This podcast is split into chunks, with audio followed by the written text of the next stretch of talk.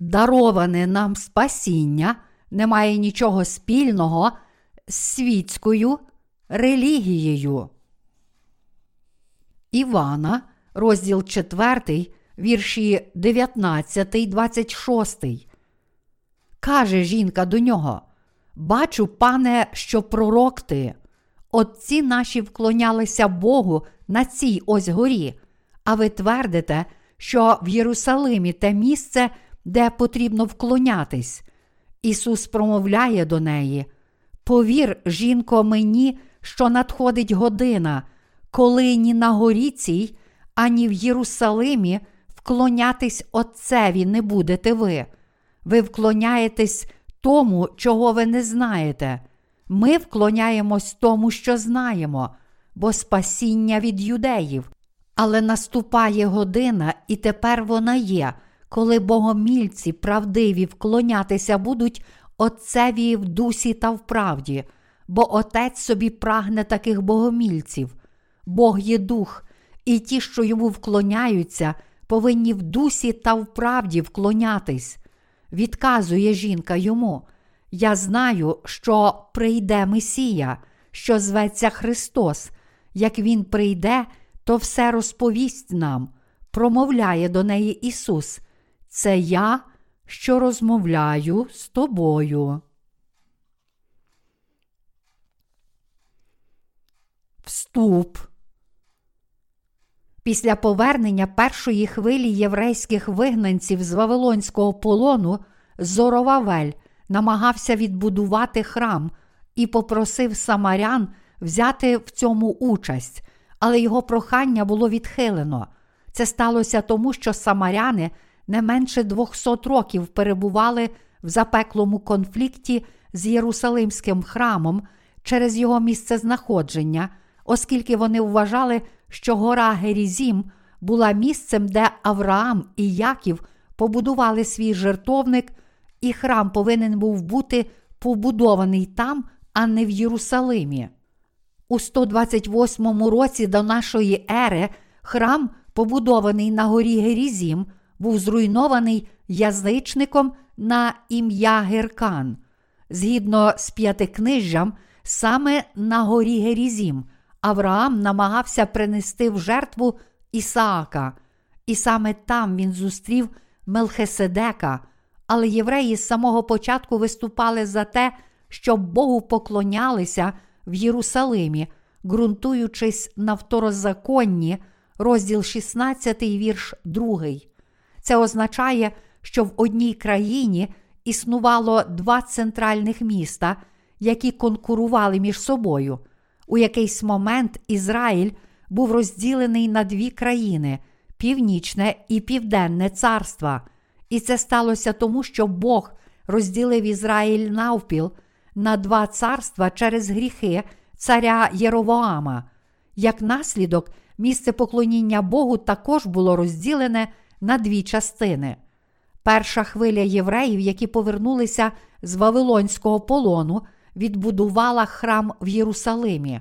Будівництво храму супроводжувалося конфліктами протягом 200 років.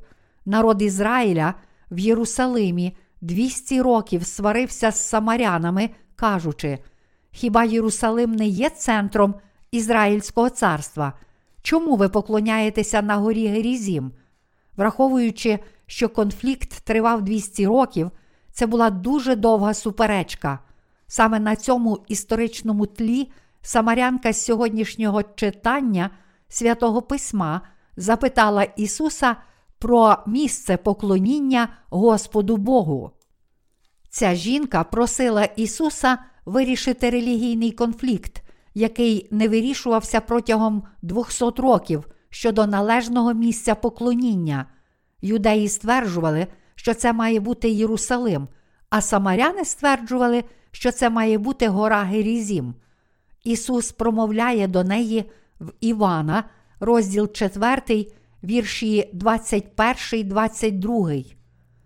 Повір, жінко, мені, що надходить година, коли ні на горі цій, ані в Єрусалимі вклонятись Отцеві не будете ви.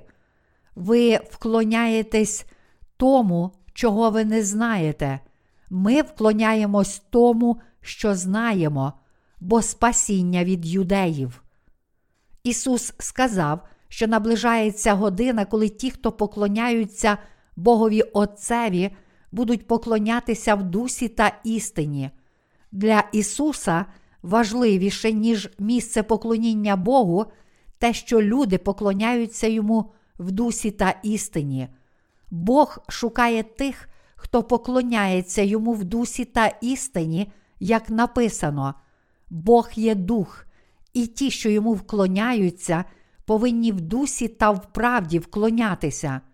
Іншими словами, Господь говорить, що ті, хто поклоняються Богу, повинні спочатку по-справжньому омитися і народитися знову від усіх гріхів свого серця і всіх гріхів цього світу через хрещення, яке він прийняв, а потім вже поклонятися Богу. Тут нам потрібно зрозуміти, що наше поклоніння Богу є духовним і не залежить від місця поклоніння. Щоб поклонятися Богові належним чином у дусі, ми повинні поклонятися йому як народжені знову, тобто ми повинні спочатку народитися знову, повіривши в благодать Божу, в те, що Ісус Христос змив усі гріхи наших сердець своїм хрещенням, коли прийшов на цю землю. Саме так ми повинні поклонятися Богові і сьогодні. Це означає, що сьогоднішні віруючі християни також повинні омитися від усіх своїх гріхів, вірячи в слово про хрещення, яке Ісус прийняв від Івана Хрестителя, щоб змити гріхи людства. Сьогодні віра християн побудована на нікейському символі віри, який був проголошений на Першому Нікейському соборі в 325 році нашої ери. Як наслідок, християни в наші дні незмінно вірять лише в розп'ятого Ісуса, який пролив свою кров на Христі, нехтуючи істинним словом про те, що Ісус взяв на себе гріхи цього світу через слово хрещення, яке Він прийняв від Івана Хрестителя, і тому вони насправді не знають, як саме Ісус звільнив їх від гріхів світу, як їхній Спаситель. Сьогоднішні християни засновують свою віру на уявленні, яке відображене в нікейському символі віри, що тільки розп'ятий Ісус є Спасителем. Навіть якщо вони вірять в Ісуса як свого Спасителя, вони все одно відчувають потребу звернутися до особистих молитов покаяння або до вчення про поступове освячення, щоб впоратися з гріхами, які вони скоїли після того, як повірили в Ісуса. Отже, віра сучасних християн заснована і побудована на нікейському символі віри. Однак, оскільки ці християни були обмануті нікейським символом віри, який говорить, Ісус страждав при понтії Пилаті, був розп'ятий, помер, вони навіть не усвідомлюють, що вірять в Ісуса Христа як свого Спасителя, ігноруючи і залишаючи поза увагою Його хрещення, яке прийшло через воду і дух. І ще більшою проблемою є те, що вони духовно забувають про цей факт. Нам потрібно повернутися в історію до 325 року і звернути пильну увагу на нікейський символ віри, який був затверджений на Першому Нікейському соборі, скликаному імператором Костянтином. Нікейський символ віри був оприлюднений, не враховуючи того факту, що Господь раз і назавжди взяв на себе гріхи цього світу, хрестившись через Івана Хрестителя, і цим упущенням він привів сучасних християн до серйозної помилки в їхній свідомості. З моменту свого оприлюднення нікейський символ віри привів незліченну кількість християн до помилкової думки, що тільки розп'ятий Ісус є їхнім Спасителем, залишаючи поза увагою слово про хрещення Ісуса Христа, оскільки Ісус взяв на себе гріхи цього світу, охрестившись від Івана Хрестителя, ті, хто вірить у цей факт, можуть змити свої гріхи вірою, і саме тому творці нікейського символу віри залишили без уваги хрещення Господа і навчили своїх послідовників вірити лише в розп'ятого Ісуса як свого Спасителя, щоб вони залишилися в невіданні. У цьому був їхній обман. Коли сьогодні християни вірять в Ісуса як у свого Спасителя згідно з нікейським символом віри, який насаджує неправильний стандарт спасіння, вони думають, що Ісус визволив їх, будучи розп'ятим, але насправді їм бракує ще одного елемента. Що ж це таке, окрім страждань від Пилата, розп'яття і смерті, зробив Ісус? Це те, що Господь зробив, щоб врятувати нас від наших гріхів. Тобто Він взяв на себе гріхи цього світу, охрестившись від Івана Хрестителя в річці Йордан, для того, щоб Ісус визволив нас, грішних, від наших гріхів, Він повинен був взяти на себе гріхи цього світу, охрестившись від Івана Хрестителя перед тим, як бути розп'ятим. Тільки тоді він міг піти на хрест, бути розп'ятим, пролити свою кров, воскреснути з мертвих і таким чином завершити справу визволення кожного віруючого від гріхів світу. Якби Ісус був розп'ятий на смерть, не взявши на себе гріхи цього світу через хрещення Івана Хрестителя, де були б зараз ваші і мої гріхи? Чи були б вони в наших серцях, чи на тілі Ісуса? Подібно як кожен наслідок має причину саме тому, що Ісус раз і назавжди взяв на себе гріхи цього світу, охрестившись від Івана Хрестителя, Він міг бути розп'ятим, взявши на себе всі наші гріхи, пролити свою кров і померти за нас. Тому ми повинні усвідомити, що Ісус раз і назавжди взяв на себе всі гріхи цього світу, охрестившись від Івана Хрестителя. І ми маємо вірити в хрещення, яке Ісус прийняв від Івана Хрестителя, як у праведність Бога, який поніс твої і мої гріхи. Ця істина детально описана в Євангелії від Матвія, розділ 3, вірші 13, 17. Саме через своє хрещення і пролиту на Христі кров Господь врятував нас. Вірити в те, що Господь врятував нас від гріхів світу, просто, будучи розп'ятим, не означає вірити згідно зі Словом Бога, який так полюбив нас, що віддав свого Сина на хрещення Івану Хрестителю, щоб Він взяв на себе гріхи людства в цьому світі. Це радше вірити особистим людським думкам це вірити в Ісуса згідно світської релігії, згідно з людськими міркуваннями, думаючи, що людина спасається, просто вірячи в розп'ятого Ісуса. Ось чому так багато християн сьогодні визнають, що вони все ще грішники, незважаючи на те, що вірять в Ісуса як свого Спасителя. Вони живуть як грішники не здатні бути світлом для цього світу, тому що вірять в Ісуса як у світську релігію. У сьогоднішньому читанні святого Письма Ісус говорив про тих, хто вклоняється в дусі та в правді. Однак сьогоднішні християни ще більше віддалилися від тих, хто поклоняється в дусі та в правді.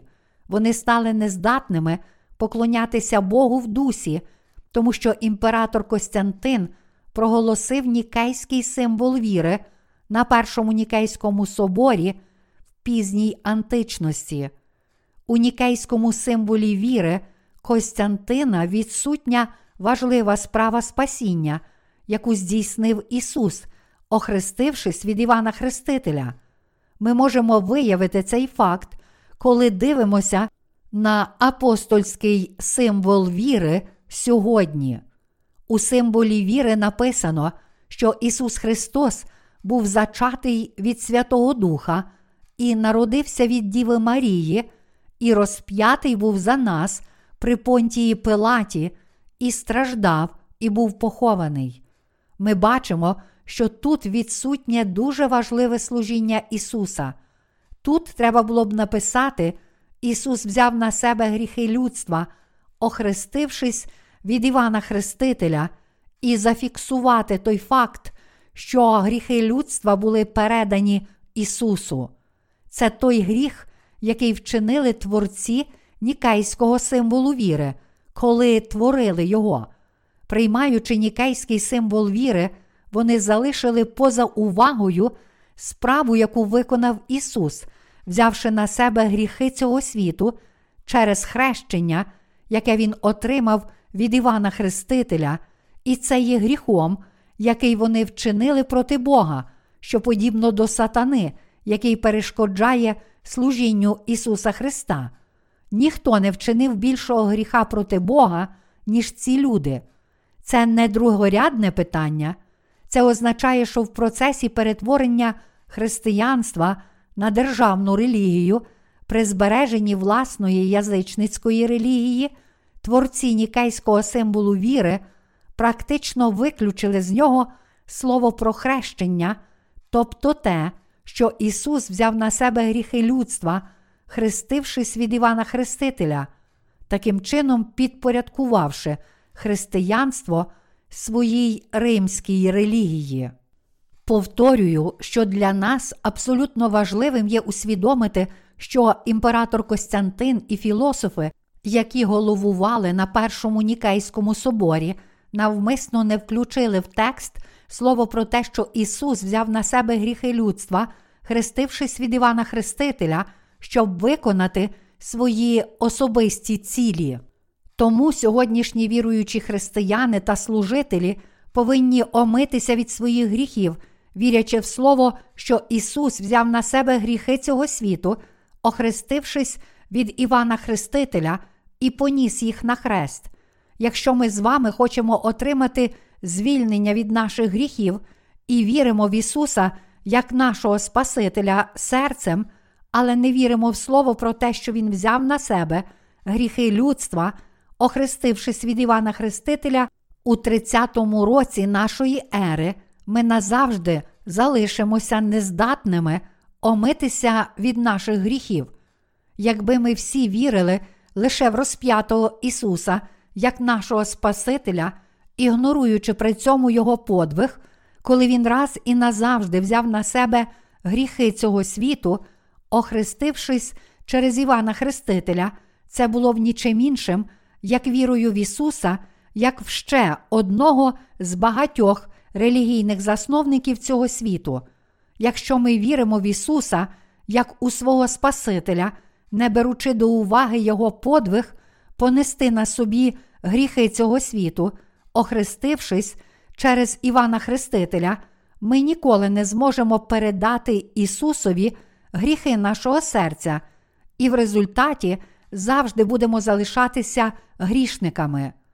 Зараз, у 21 столітті, ми маємо можливість знову знайти докази зі Слова Божого, що Ісус раз і назавжди прийняв на себе гріхи цього світу, охрестившись від Івана Хрестителя, і повірити в це.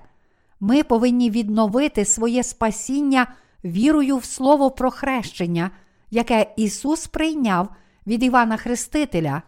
Як віднайдений народ, ми повинні знову повірити, покладаючись на істинне слово про те, що Ісус поніс на собі наші гріхи.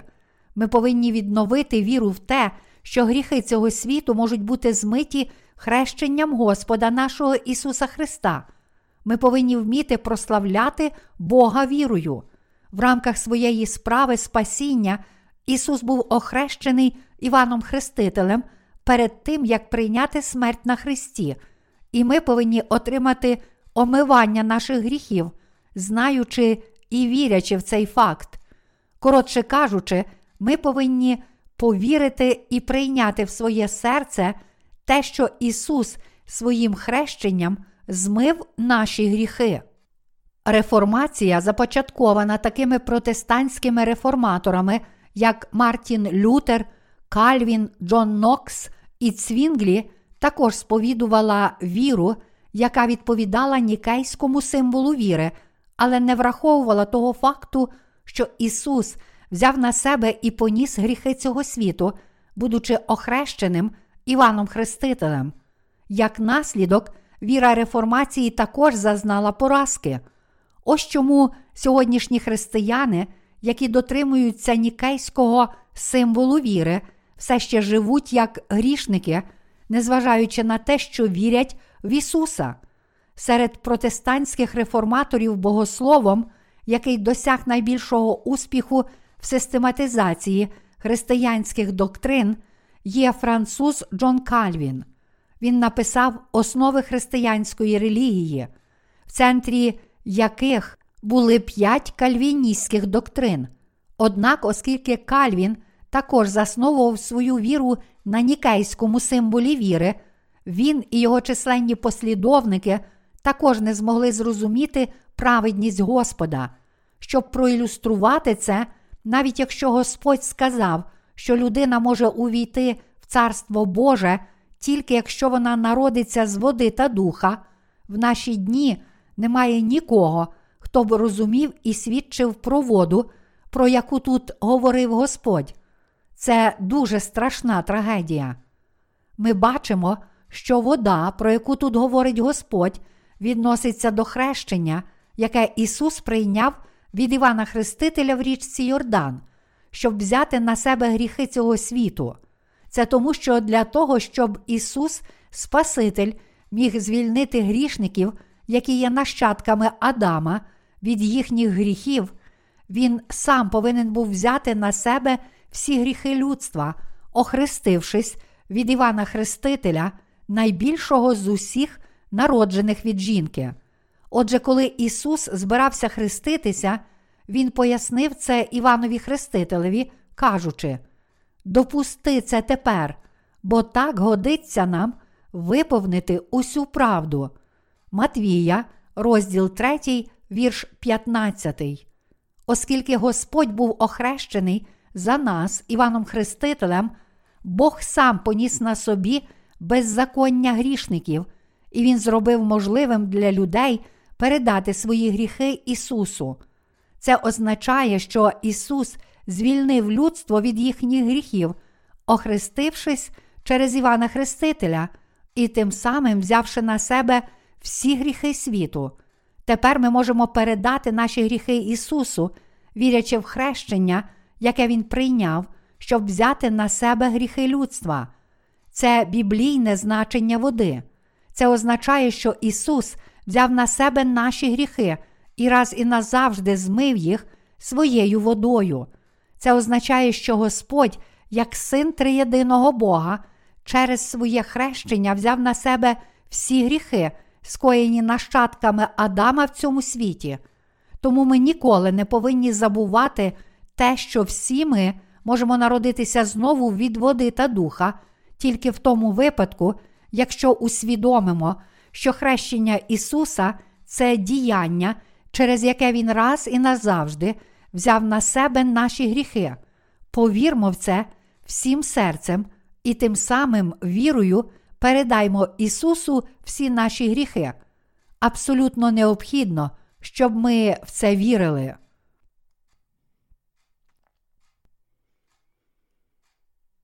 Не будемо сваритися через наші конфесійні відмінності у вірі. Тут Самарянка сказала Ісусові: Ти юдей, а юдеї кажуть, що нам слід поклонятися в Єрусалимі, а наші праотці кажуть, що нам слід поклонятися на горі Герізім. То що ж нам робити? Як бачимо з того, що говорила жінка, самаряни в ті часи казали, що Богу треба поклонятися на горі Герізім. Вони сварилися з юдеями стверджуючи, що Єрусалим не є правильним місцем поклоніння. Хоча Ізраїль був одним народом, він мав два місця для поклоніння Богу. Отже, юдеї та самаряни воювали між собою, хоча вірили в одного Господа Бога. Спочатку для ізраїльського народу існувало лише одне місце поклоніння храм в Єрусалимі. Тому весь народ Ізраїля ходив до Єрусалиму, щоб приносити жертву в день спокути. Однак Ізраїль був розділений на два царства за часів царя Єровоама, коли процвітало ідолопоклонство. Це сталося через Божий гнів на ідолопоклонників. Ось чому Самарянка була збентежена, запитуючи себе, де мені поклонятися, щоб бути благословенною? Чи буду я благословенна Богом, якщо поклонюся йому в Єрусалимському храмі? Цілком зрозуміло, чому жінка так запитувала, адже ізраїльський народ був розділений на південне та північне царства, які вже 200 років воювали між собою через це питання. Однак Ісус сказав жінці, що не має значення, де вона поклоняється, в Єрусалимі чи на горі Герізім, сказавши їй, але наступає година, і тепер вона є, коли богомільці правдиві вклонятися будуть Отцеві в дусі та в правді, бо Отець собі прагне таких богомільців. Бог є дух, і ті, що йому вклоняються, повинні в дусі та в правді вклонятись. Івана, розділ 4, вірші 23, 24. Ісус говорив Самарянці: немає значення, де ти поклоняєшся Богові, але настане година, коли ти будеш поклонятися Богові Отцеві в дусі та правді. Тут Ісус Христос говорив про те, що коли Він взяв на себе і поніс гріхи цього світу, хрестившись від Івана Хрестителя, то настане день, коли люди дочекаються відпущення гріхів у своєму серці, передавши йому свої гріхи і отримавши відкуплення Христа, і вірою поклоняться Богові, своєму Спасителеві.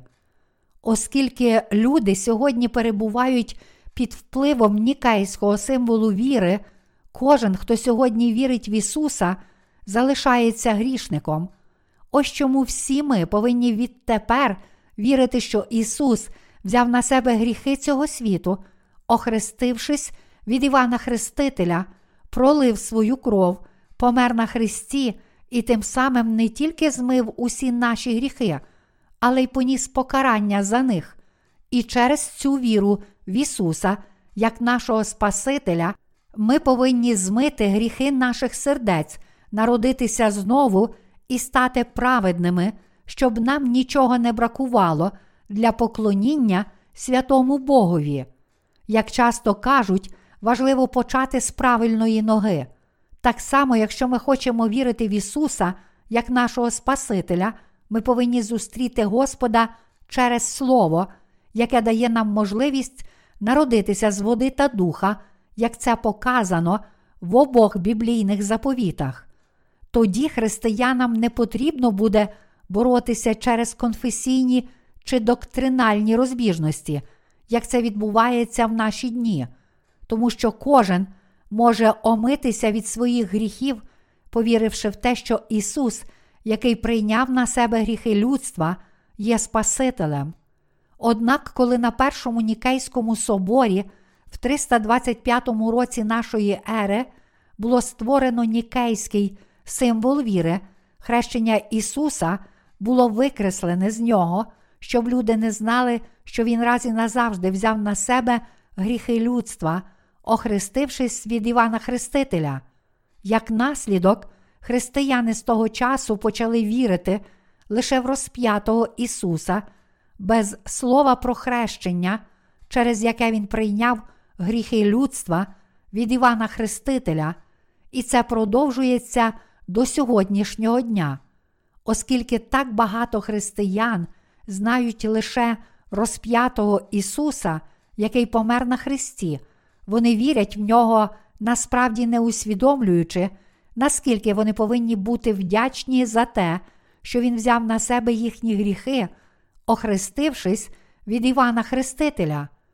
Ось чому вони все ще живуть як грішники, не бачачи жодних змін у порівнянні з тим, як вони жили, коли не вірили в Ісуса. Сьогодні християни перетворилися на звичайних віруючих, як і всі інші релігійні люди у світі. Тут ми повинні чітко усвідомити, що всі релігії світу зводяться до того, щоб придумати якісь об'єкти, на які людина може опиратися власними думками.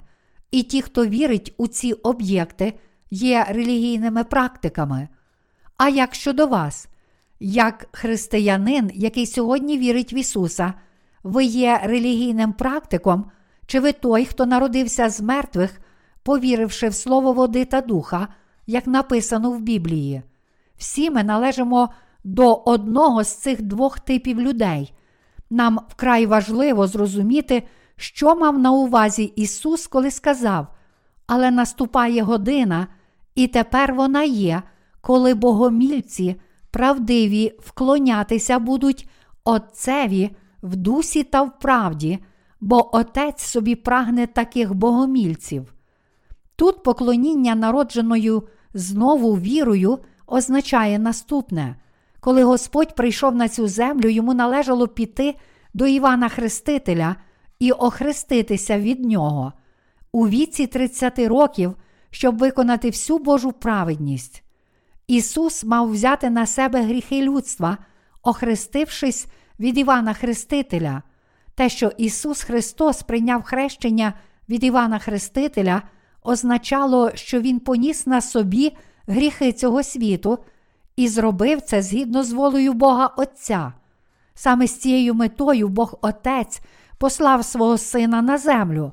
Тому Бог змусив Ісуса раз і назавжди взяти на себе всі гріхи людства, охрестивши його у віці 30 років від Івана Хрестителя. Ісус прийняв на себе гріхи людства, охрестившись, щоб виконати волю Бога Отця про те, щоб його син став примиренням для людства.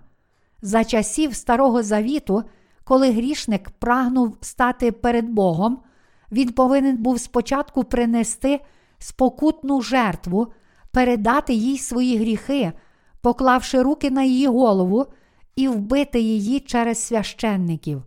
Первосвященник в епоху Старого Завіту також перекладав гріхи ізраїльського народу на жертовну тварину, покладаючи руки їй на голову. Так само Іван Хреститель передав беззаконня грішників Ісусові, поклавши руки йому на голову і охрестивши його. Матвія, розділ 3, вірші 13, 17. Отже, хрестившись від Івана Хрестителя, Ісус прагнув принести себе в жертву Богові як примирення за гріхи людства замість кожного і таким чином стати Спасителем тих, хто зараз вірить в нього. Ось чому Ісус сказав: хто поклоняється Богові, повинен поклонятися вірою, яка змила гріхи їхніх сердець, бо Він є Син Божий. Самарянка сказала: Я знаю, що прийде Месія, що зветься Христос, як Він прийде, то все розповість нам. Жінка знала, що Христос прийде на цю землю як Спаситель. Вона вірила з надією, коли Христос прийде на цю землю, Він вирішить всі проблеми і врятує нас від наших гріхів. Він навчить нас, де правильно поклонятися, на горі Герізім чи в Єрусалимі. Згодом, у 26 му вірші, Ісус сказав про себе жінці: Це я, що розмовляю з тобою. Він свідчив їй про себе, кажучи: Я, що розмовляю з тобою, є Христос, той, кого ви чекаєте, не хто інший, як я. Ісус дуже добре знав, кого чекала ця жінка. Господь наскрізь бачив її серце. Тоді жінка залишила криницю, повернулася до свого міста і засвідчила сусідам, що Ісус є Христос, кажучи, Я зустріла Христа, про якого пророкували, що Він прийде. Ось так Самарянка зустріла Ісуса, Христа, що має прийти, і була спасенна. Я хочу сказати ось що. Так само, як питання Самарянки про те, де їй поклонятися, не було настільки важливим, так і сьогодні, чи віримо ми в кальвіністське богослов'я, армініанське богослов'я чи веслеянське богослов'я. Це не те, що для нас є важливим. Набагато важливіше те, що ми знаємо і віримо, що Господь прийшов у цей світ, взяв на себе його гріхи, а також ваші і мої гріхи, охрестившись від Івана Хрестителя, був розп'ятий і помер на Христі замість нас. Усвідомлюймо, що Бог каже нам, щоб ми спочатку досягли свого спасіння, повіривши в охрещеного Ісуса, який пролив свою кров до смерті, щоб відпустити наші гріхи, і щоб ми вірою отримали прощення гріхів і жили, як народжені знову перед Богом.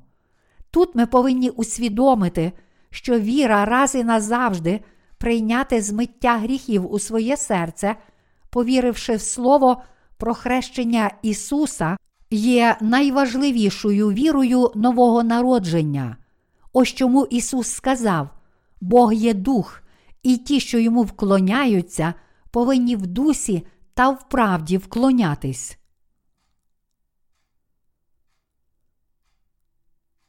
Ісус справжній Христос для всіх нас. Світська релігійна віра, з якою ми всі знайомі, відрізняється від істини спасіння, яка проголошує, що Ісус благословив нас народитися знову, взявши на себе гріхи цього світу і змивши їх хрещенням, яке Він прийняв від Івана Хрестителя. Тут ми повинні чітко усвідомити цей факт, вірити в хрест Ісуса згідно з нашими особистими думками, це те саме, що вірити у власні думки. Коли такі люди вірять у спасіння, яке дав нам Ісус, відповідно до стандартів своїх думок, вони в кінцевому підсумку вірять у релігію, яку самі ж і створили. Тому, якщо хтось вірить в Ісуса згідно з власними думками, ця людина перетвориться на послідовника світської релігії і, врешті-решт, стане переслідувачем учнів Ісуса. Якщо хтось вірить лише в хрест Ісуса, як написано в нікейському символі віри пізньої античності, це означає, що ця людина вірить у свої думки більше, ніж в Ісуса, і тому вона залишиться практиком світської релігії і в кінцевому підсумку не матиме нічого спільного з Ісусом. Чому?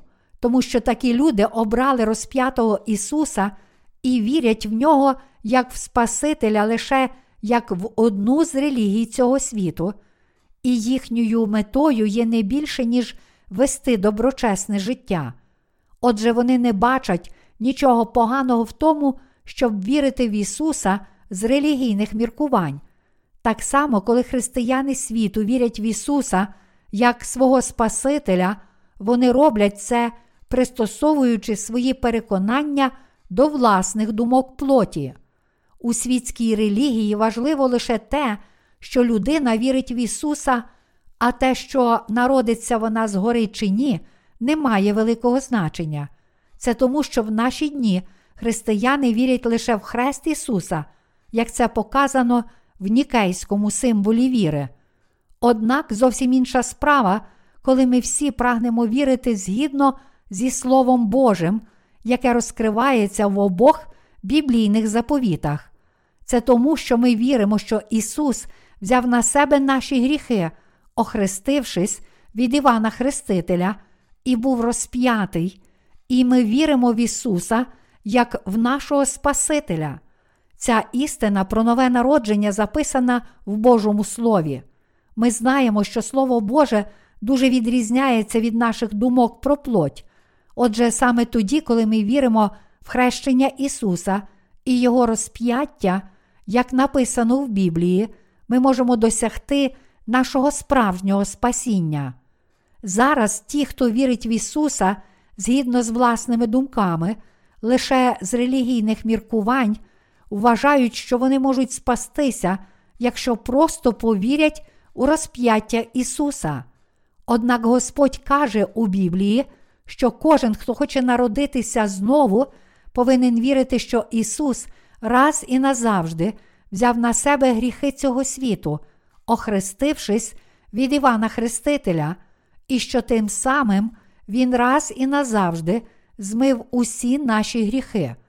Таким чином, ми бачимо, що думки Ісуса абсолютно відрізняються від наших плотських думок, і Він каже нам, що Він врятував нас від усіх наших гріхів, охрестившись і проливши свою кров. Через слово Біблії Ісус каже нам, що оскільки Він раз і назавжди взяв на себе гріхи цього світу, охрестившись від Івана Хрестителя, сьогоднішні грішники можуть досягти спасіння від своїх гріхів вірою. І ми також бачимо, що Ісус є Спасителем, який заплатив за наші гріхи своїм хрещенням і кров'ю. Тому ми віримо, що Ісус врятував нас, своїх віруючих, раз і назавжди заплативши за наші гріхи словом хрещення, яке Він прийняв від Івана Хрестителя і своєю смертю на Христі. Ми можемо досягти спасіння від усіх наших гріхів, якщо повіримо в жертву Господа, здійснену Його хрещенням і кров'ю. Ми не спасаємося від усіх наших гріхів, вірячи в сектантські доктрини різних богословських шкіл, таких як кальвінізм чи армініанство. Навпаки, ми спасаємося і народжуємося знову від гріхів цього світу, лише вірою в Спасительну жертву, яку запланував Господь через хрещення, яке Він прийняв від Івана Хрестителя і його кров. Ми віримо, що Іван Хреститель раз і назавжди передав гріхи цього світу Ісусу, охрестивши Його, і що Ісус пролив свою дорогоцінну кров на Христі, взявши на себе ці гріхи, і ми бачимо, що ми були врятовані від усіх наших гріхів, повіривши в спасіння, яке здійснив задля нас Ісус. Тепер, у 21 столітті, ми також врятовані від усіх наших гріхів вірою в Ісуса, як нашого Спасителя, який раз і назавжди взяв на себе гріхи людства, охрестившись від Івана Хрестителя і став нашою спокутною жертвою, щоб заплатити за наші гріхи, проливши свою кров на Христі. Тепер ми врятовані від наших гріхів вірою в спасіння, яке Ісус здійснив, знищивши всі наші гріхи хрещенням, яке Він прийняв від Івана Хрестителя, і кров'ю, яку Він пролив на Христі, а не вірою в будь-яку богословську доктрину в цьому світі. Насправді, богословські ідеї сьогодні потрібні лише священнослужителям світських церков. Для нас, грішних, богословські доктрини абсолютно марні, коли мова йде про досягнення спасіння від наших гріхів. Це означає, що ми можемо врятуватися лише вірою в хрещення, яке Ісус прийняв від Івана Хрестителя, і в засудження гріхів, яке Він поніс. Чи не так? Тепер ми можемо народитися знову, повіривши в євангельське слово про воду і духа, записане в Біблії. Ми можемо звільнитися від усіх наших гріхів, вірою в спасіння, яке здійснив Ісус, вірою в те, що Він раз і назавжди взяв на себе гріхи цього світу, охрестившись через Івана Хрестителя, і тепер врятував нас від наших гріхів дорогоцінною кров'ю, яку пролив на Христі. Для звичайних віруючих богословські доктрини або навчання абсолютно марні, тільки вірячи в те, що наш Господь взяв на себе гріхи цього світу, хрестившись від Івана Хрестителя і в спокутну жертву, яку приніс Господь, проливши свою кров на Христі, ми можемо отримати відпущення гріхів. Абсолютно важливо, щоб ми всі, щоб ми всі це чітко усвідомлювали. Від самого початку свого суспільного життя Ісус раз і назавжди взяв на себе гріхи цього світу, охрестившись від Івана Хрестителя, і Господь став нашою спокутною жертвою, своєю дорогоцінною кров'ю, пролитою на Христі. Ми повинні усвідомити, що вірячи в те, що Господь є нашим Спасителем, ми можемо мати таку ж віру, яку мали святі ранньої церкви. Багато християн сьогодні втомилися від богословських символів віри, молитов покаяння чи доктрини поступового освячення, яку сповідують різні конфесії. Дехто з нас підносив молитви покаяння або вірив у доктрину поступового освячення, намагаючись врятуватися від своїх гріхів, але такі доктрини переконання були абсолютно марними для очищення від гріхів. Незалежно від того, яку б богословську підготовку ви не отримали, такі речі не приносять ніякої користі, коли мова йде про віру, схвалену Ісусом.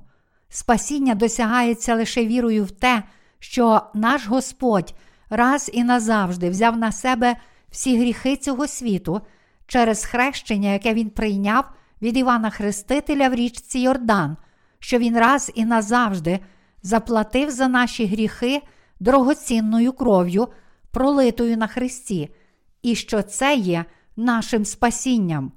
Серед мирян у цьому світі є багато віруючих, які, незважаючи на те, що не вивчали богослов'я, спаслися від усіх своїх гріхів, повіривши в те, що Ісус раз і назавжди взяв на себе гріхи цього світу через хрещення, яке Він прийняв від Івана Хрестителя, і через кров, яку Він пролив на Христі.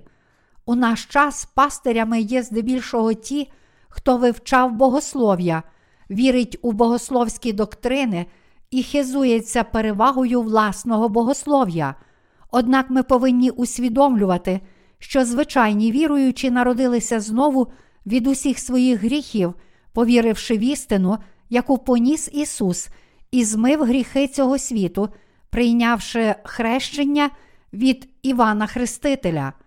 Зараз є миряни, які не дуже добре знають богослов'я, але тим не менше повністю омилися від своїх гріхів, повіривши в те, що Ісус прийшов на цю землю раз і назавжди, взяв на себе гріхи цього світу через хрещення, яке Він прийняв від Івана Хрестителя, щоб врятувати нас від цих гріхів і пролив свою кров на Христі, оскільки всі ми щиро віримо в праведність Ісуса, який своїм хрещенням і кров'ю забрав гріхи цього світу. Цією вірою ми раз і назавжди можемо отримати прощення всіх наших гріхів. Чи врятував нас від гріхів цього світу богослов Кальвін? Хіба засновник армініанства раз і назавжди врятував нас від гріхів цього світу? Ні, всі ці люди не більше, ніж наймані працівники, які використовують власні богословські доктрини, щоб заробити більше грошей. Зараз Господь хоче, щоб ми повірили в євангельське слово води та духа. А як щодо вас, чи знаєте ви, що Ісус раз і назавжди взяв на себе гріхи цього світу, охрестившись від Івана Хрестителя? Богослови цього світу не здатні навчити нас цієї істини. Незважаючи на це, багато пасторів потурають зарозумілості, ніби вони можуть врятувати грішників цього світу від їхніх гріхів, пишаючись тим, що вивчили кальвіністське богослов'я, але вони не знають, що таке богослов'я. Хоча вони не знають Євангелія про хрещення Господня і Його хрест, вони вдають, що знають Його. Вони самовпевнені, ніби вони є братами чи сестрами Ісуса, і ніби вони успадкували Його духовний авторитет. Однак насправді ці пастирі теж повинні омитися від своїх гріхів, повіривши в Ісуса, якого охрестив Іван Хреститель, але незважаючи на те, що вони самі перебувають у такому жахливому становищі, і незважаючи на те, що вони не знають істини спасіння, що Ісус взяв на себе гріхи цього світу, охрестившись від Івана Хрестителя, вони все ще намагаються панувати над душами своїх парафіян за допомогою богословської вченості, яку вони здобули в семінарії. Ці люди навіть не знають євангельського слова спасіння, яке Господь утвердив хрещенням, яке Він прийняв, і кров'ю, яку Він пролив на Христі за людство. Тож як можна дозволяти таким людям духовно гнобити себе? Вони кажуть своїй пастві, чому ви не вивчаєте те, чого я вас навчаю? Ви нічого не знаєте про богословські доктрини. Такі люди це шахраї, які вас обманюють. Не тремтіть перед ними, бо вони звичайні шахраї, які намагаються збагатити своє життя, домінуючи над своїми прихожанами і виманюючи у них церковні пожертви. Слід усвідомити, що християни в усьому світі живуть як грішники, бо не вірять у те, що Господь взяв на себе гріхи людства через хрещення, і ці християни перетворюються на ворогів Божих. Тому я сподіваюся і молюся, щоб відтепер ви уважно прислухалися до слова про воду і духа, про яке говорить Біблія, повірили в нього і таким чином досягли свого спасіння. Грішнику не потрібні ні Кальвін, ні Армініус, ні Лівінгстон, ні будь-які доктрини, які сповідують інші богослови. Грішникам потрібне лише спасіння, яке Ісус здійснив, взявши на себе гріхи цього світу через хрещення, яке Він прийняв від Івана Хрестителя і проливши свою кров. Згідно з обома біблійними заповітами, Ісус є Спасителем грішників. Коли Бог створив небо і землю, на початку Ісус Христос був Богом Слова, який створив все суще. Він той, хто створив Адама і Еву, предків усіх людей. Коли Адам і Ева згрішили, не повіривши в Слово Боже, і були віддалені від того, що колись було дуже близьким, Ісус прийшов на цю землю, втілившись у людську плоть, підкоряючись волі Бога Отця.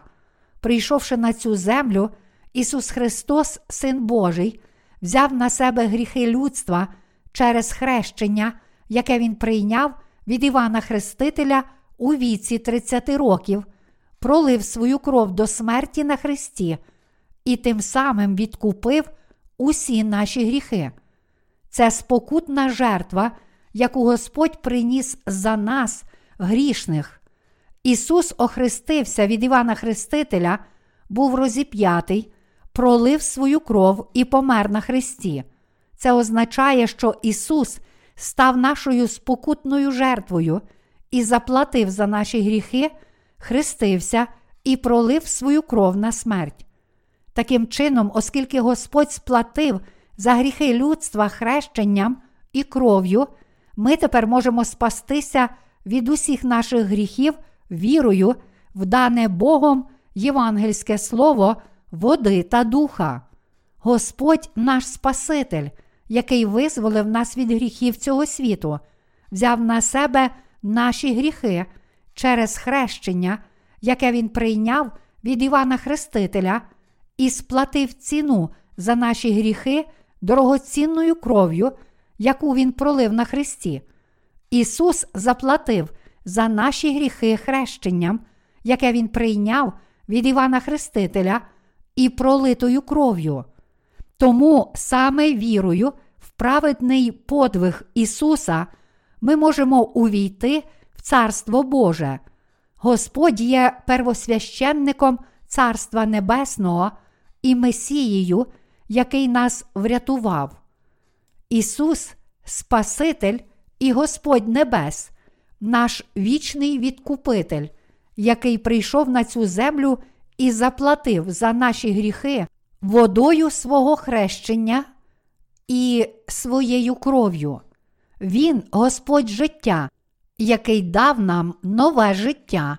Він прийшов шукати нас як істинне світло. Він раз і назавжди прогнав усю темряву наших гріхів своїм хрещенням і кров'ю і зробив нас дітьми світла. Без Ісусової істини спасіння жоден богослов у цьому світі і жодна богословська доктрина не могла б коли-небудь врятувати нас, що впали в гріх від гріхів світу. Ніхто. Той, хто зробив нас безгрішними, коли ми були грішниками, є сам Ісус Христос. Теолог Кальвін створив доктрину безумовного вибрання. Він стверджував, що Бог обрав одних людей для спасіння, а інших ні. Коли ми звертаємося до творів Кальвіна, то бачимо, що він пояснює своє вчення про безумовне обрання, посилаючись на біблійну історію Якова та Ісава. Коли ці двоє дітей були в утробі матері, Бог сказав: Старший буде служити молодшому. І Якова я полюбив, а Ісава зненавидів. Кальвін стверджував, що оскільки Бог вирішив любити одного, але ненавидіти іншого ще до того, як вони з'явилися на світ, то так само деякі з нас були вибрані Богом, а інші не були вибрані задовго до того, як ми з'явилися на цей світ. Отже, згідно з Кальвіном, одні люди є Божими вибраними, а інші не могли спастися, оскільки не були вибрані. Це, однак, неправильне тлумачення Слова Божого, що випливає з довільного читання самого Кальвіна. Тут ми повинні усвідомити, що Бог не говорив таких примітивних речей, бо Він є справедливим і чесним Богом. Написано: так бо Бог полюбив світ, що дав сина свого однородженого, щоб кожен, хто вірує в нього, не згинув, але мав життя вічне. Івана, розділ 3, вірш 16. Це означає, що коли Ісус прийшов на цю землю, Він взяв на себе всі гріхи кожного в цьому світі, охрестившись від Івана Хрестителя, і був засуджений за всі гріхи людства дорогоцінною кров'ю, пролитою на Христі, бо Він полюбив кожного. Якби ми слідували за логікою аргументів Кальвіна, то дійшли б висновку, що Ісус взяв на себе гріхи одних людей, охрестившись від Івана Хрестителя, але не взяв на себе гріхи інших. Однак це зовсім не те, про що каже Біблія. Навпаки, Господь каже, що Він спас кожного віруючого раз і назавжди, взяв на себе гріхи людства через своє хрещення і помер раз і за всіх. Ісус не вибрав і не врятував лише певних конкретних людей без будь-якої причини. Ісус святий, але Він також справедливий Бог. І тому твердження, що Він взяв на себе всі гріхи одних людей, але не взяв гріхи інших через хрещення, яке Він прийняв від Івана Хрестителя, підриває Божу справедливість. Ісус раз і назавжди взяв на себе гріхи всіх людей у цьому світі, прийнявши хрещення від Івана Хрестителя, заплатив за всі гріхи кожного пролитою кров'ю і смертю, яку він зазнав на Христі, і тим самим врятував усіх своїх віруючих. У посланні до євреїв, розділ 10, вірші 13, 14, написано: далі чекаючи, аж вороги його будуть покладені за підніжка його ніг, бо жертвоприношенням одним вдосконалив він тих, хто освячується. Тут Бог говорить про те, що його син взяв на себе гріхи цього світу через хрещення, яке він прийняв від Івана Хрестителя, і що син заплатив за гріхи людства своєю кров'ю на Христі. Знову звернімося до Івана, розділ 3, вірш 16. Так бо Бог полюбив світ, що дав сина свого однородженого, щоб кожен, хто вірує в нього, не згинув, але мав життя вічне. Оскільки Бог сам раз і назавжди взяв на себе гріхи всіх людей у цьому світі, хрестившись від Івана Хрестителя і проливши свою кров на Христі, Бог Отець вирішив проблему всіх гріхів кожного, хто у це вірить, і прийняв їх як своїх дітей. Однак одні люди приймають у своє серце кожне слово спасіння, яке Бог приготував для них, щоб вони народилися з води та духа, інші не приймають його. Проте, хто приймає те, що Ісус взяв на себе гріхи цього світу і змив їх раз і назавжди, охрестившись від Івана Хрестителя, той спасається від усіх своїх гріхів. Коли такі люди спасаються від своїх гріхів, правдиве слово про те, що Ісус взяв на себе їхні гріхи і змив їх через хрещення, яке Він прийняв від Івана Хрестителя, залишається їхнім доказом, і тому вони можуть цією вірою увійти в небеса, оскільки їхні серця омиті від гріхів. На противагу цьому, ті, хто не прийняв у своє серце, що хрещення Ісуса було для того, щоб понести їхні гріхи, не можуть отримати змиття гріхів, приготованого Господом, а отже будуть вкинуті в пекло з гріхами, що залишаються недоторканними в їхніх серцях.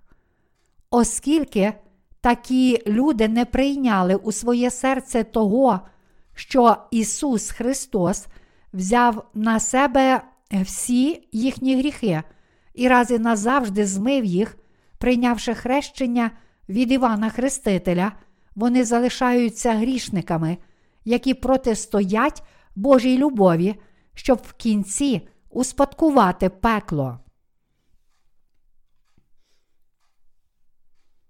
Чому богословські доктрини, які відстоюють сучасні богослови, є хибними? Дослідімо це питання через призму послання до римлян. У своїй проповіді, в 9 розділі послання до римлян, апостол Павло вчить нас, що наше спасіння, тобто отримання прощення гріхів від Бога, не від наших справ, а від того, хто покликав. У віршах 10, 11 написано: І не тільки це, але й Ревека зачала дітей від одного ложа Отця нашого Ісака, бо коли вони ще не народились і нічого доброго чи злого не вчинили, щоб позосталась постанова Божа у вибранні не від учинків, але від того, хто кличе. Тут ключовим моментом уривка є фраза, щоб позосталась постанова Божа у вибранні не від учинків, але від того, хто кличе.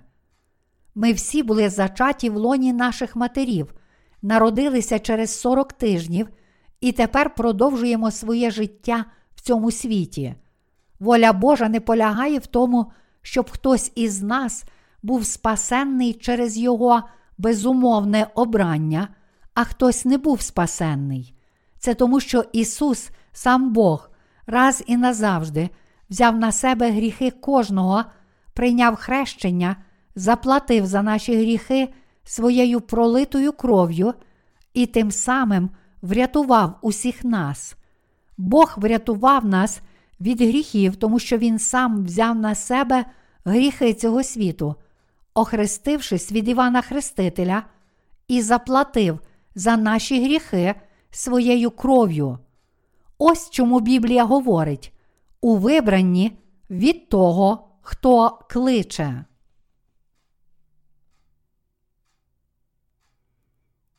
Кого ж тоді кличе Бог? Бог кличе таких людей, як Яків. Він кличе людей, які, як і Яків, сповнені недоліків, брехні та зради, і не можуть жити самостійно без Бога. І саме таким людям Бог дарує благодать спасіння, щоб вони стали Його дітьми. Бог сказав: Помилую, кого хочу помилувати, і змилосерджуся над ким хочу змилосердитись. Римлянам, розділ 9, вірш 15.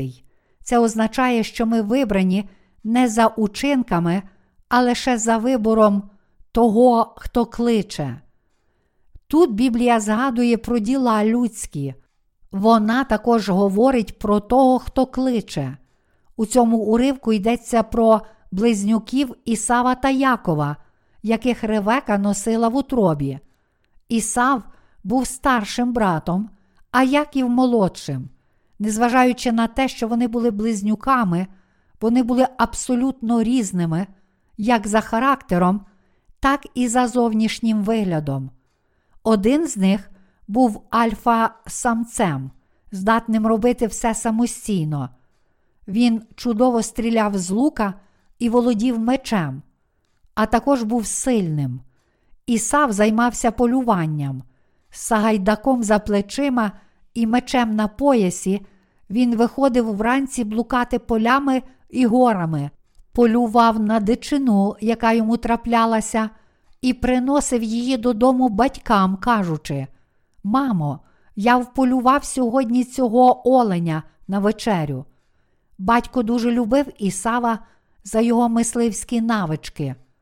Яків був зовсім іншим.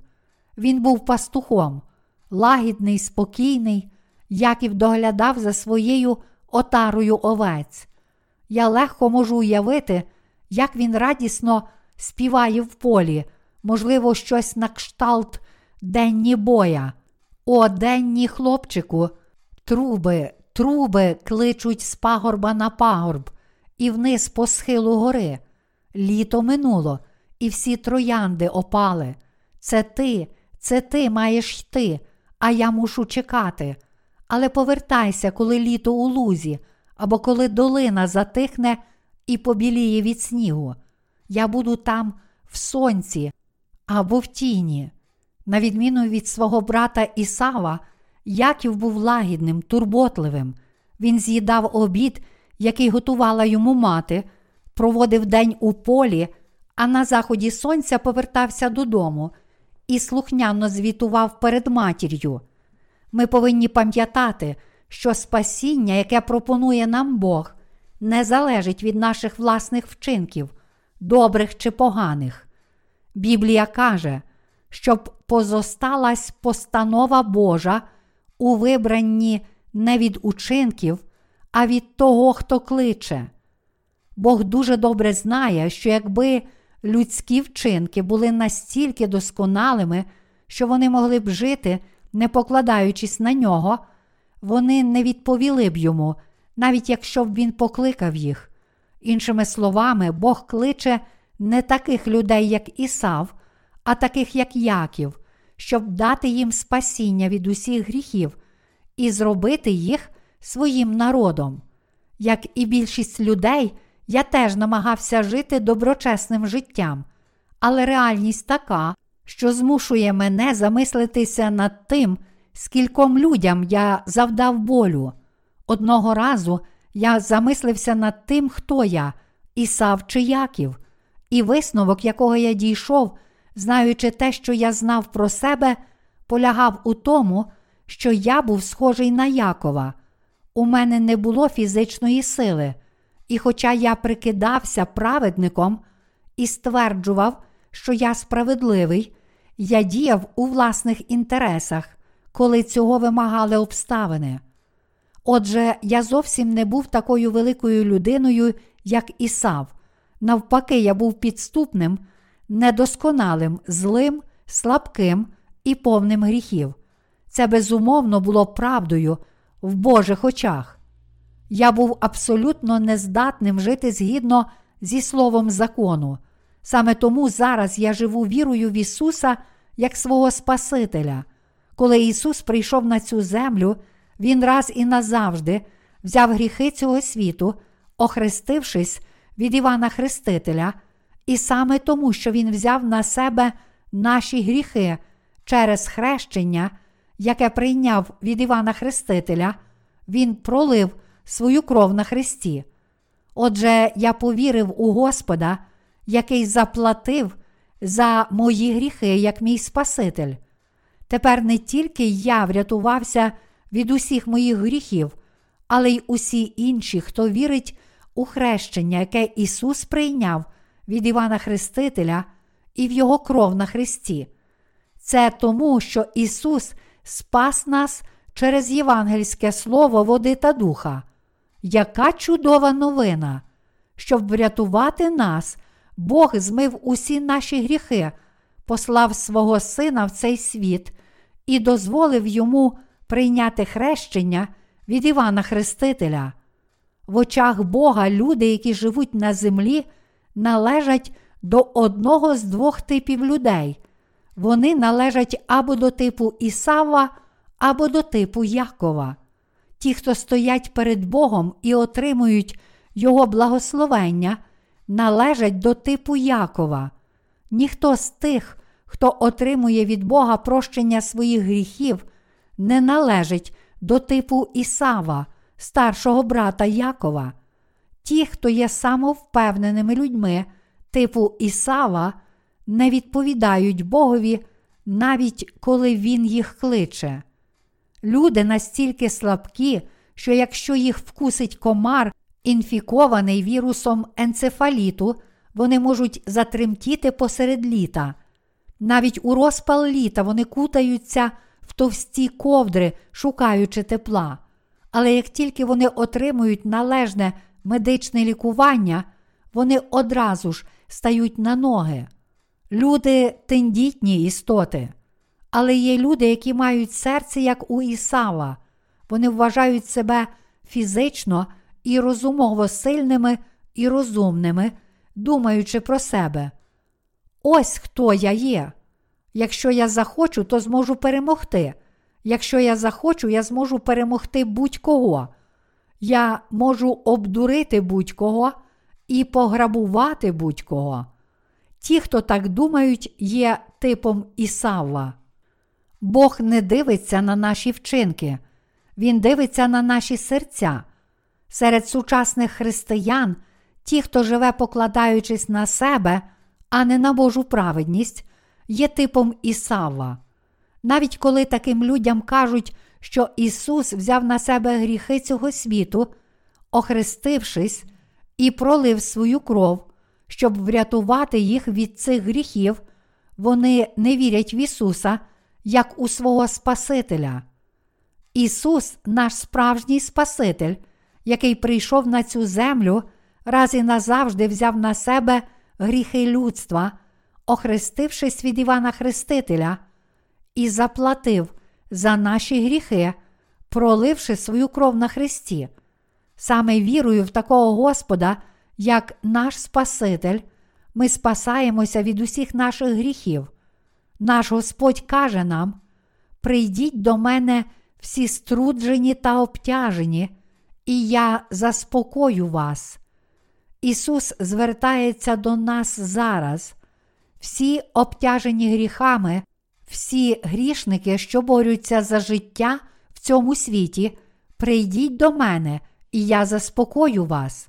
Господь раз і назавжди взяв на себе наші гріхи через хрещення яке він прийняв від Івана Хрестителя, був розп'ятий, пролив свою кров на Христі і сплатив усю ціну за наші гріхи, взявши на себе їхній осуд, щоби спасти нас.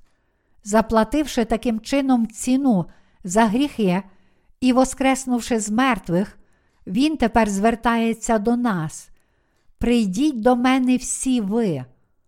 Однак ті, чиї серця подібні до серця Ісава, не приймають спасіння, запропоноване Ісусом.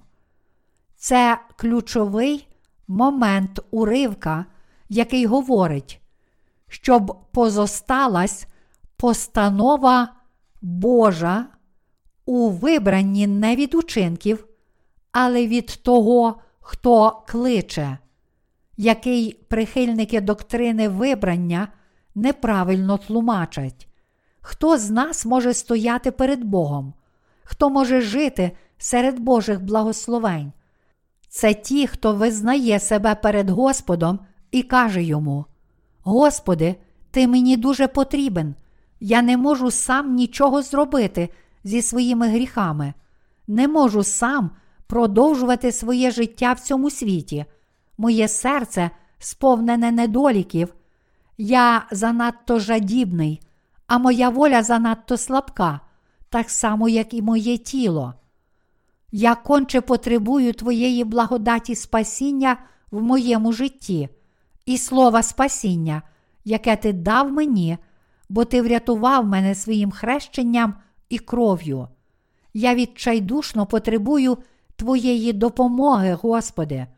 Саме тих, хто так просить Бога про допомогу, Бог закликає отримати благословення, спасіння, повіривши в хрещення Ісуса Христа, Його кров на Христі і Його смерть як своє спасіння. Те, що ми покладаємося на хрещення Ісуса Христа і Його кров, означає, що ми покладаємося і віримо в благодать спасіння, яку дав нам Господь. Інакше кажучи, ми вірою покладаємося на Господа за відпущення гріхів нашим душам. Для нас покладатися на Ісуса означає довіряти Його спасінню, кажучи: Господи, я покладаюся на Твою справедливість і любов. Я вірю, що Ти звільнив мене від моїх гріхів, і я вірю в хрещення, яке ти прийняв, і в кров, яку ти пролив.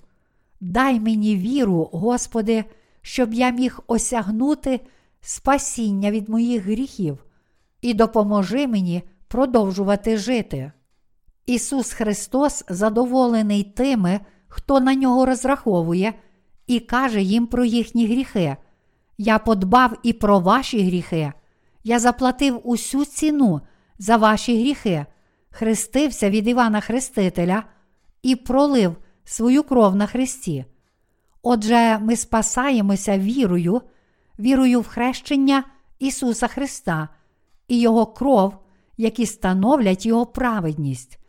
З усіх цих незліченних людей Господь дарує спасіння від гріхів людства тим, хто благає Божої допомоги та просить Його прощення за свої гріхи. На противагу цьому деякі люди не покладаються на Божу праведність, кажучи, мені не потрібен Бог, я краще повірю у власні сили, ніж у Бога. Навіть якщо Господь виконав свою роль і раз і назавжди стер гріхи таких людей євангельським словом води та духа, оскільки ці люди відмовляються вірити в праведне хрещення і кров Ісуса, Господь заледве що може для них зробити.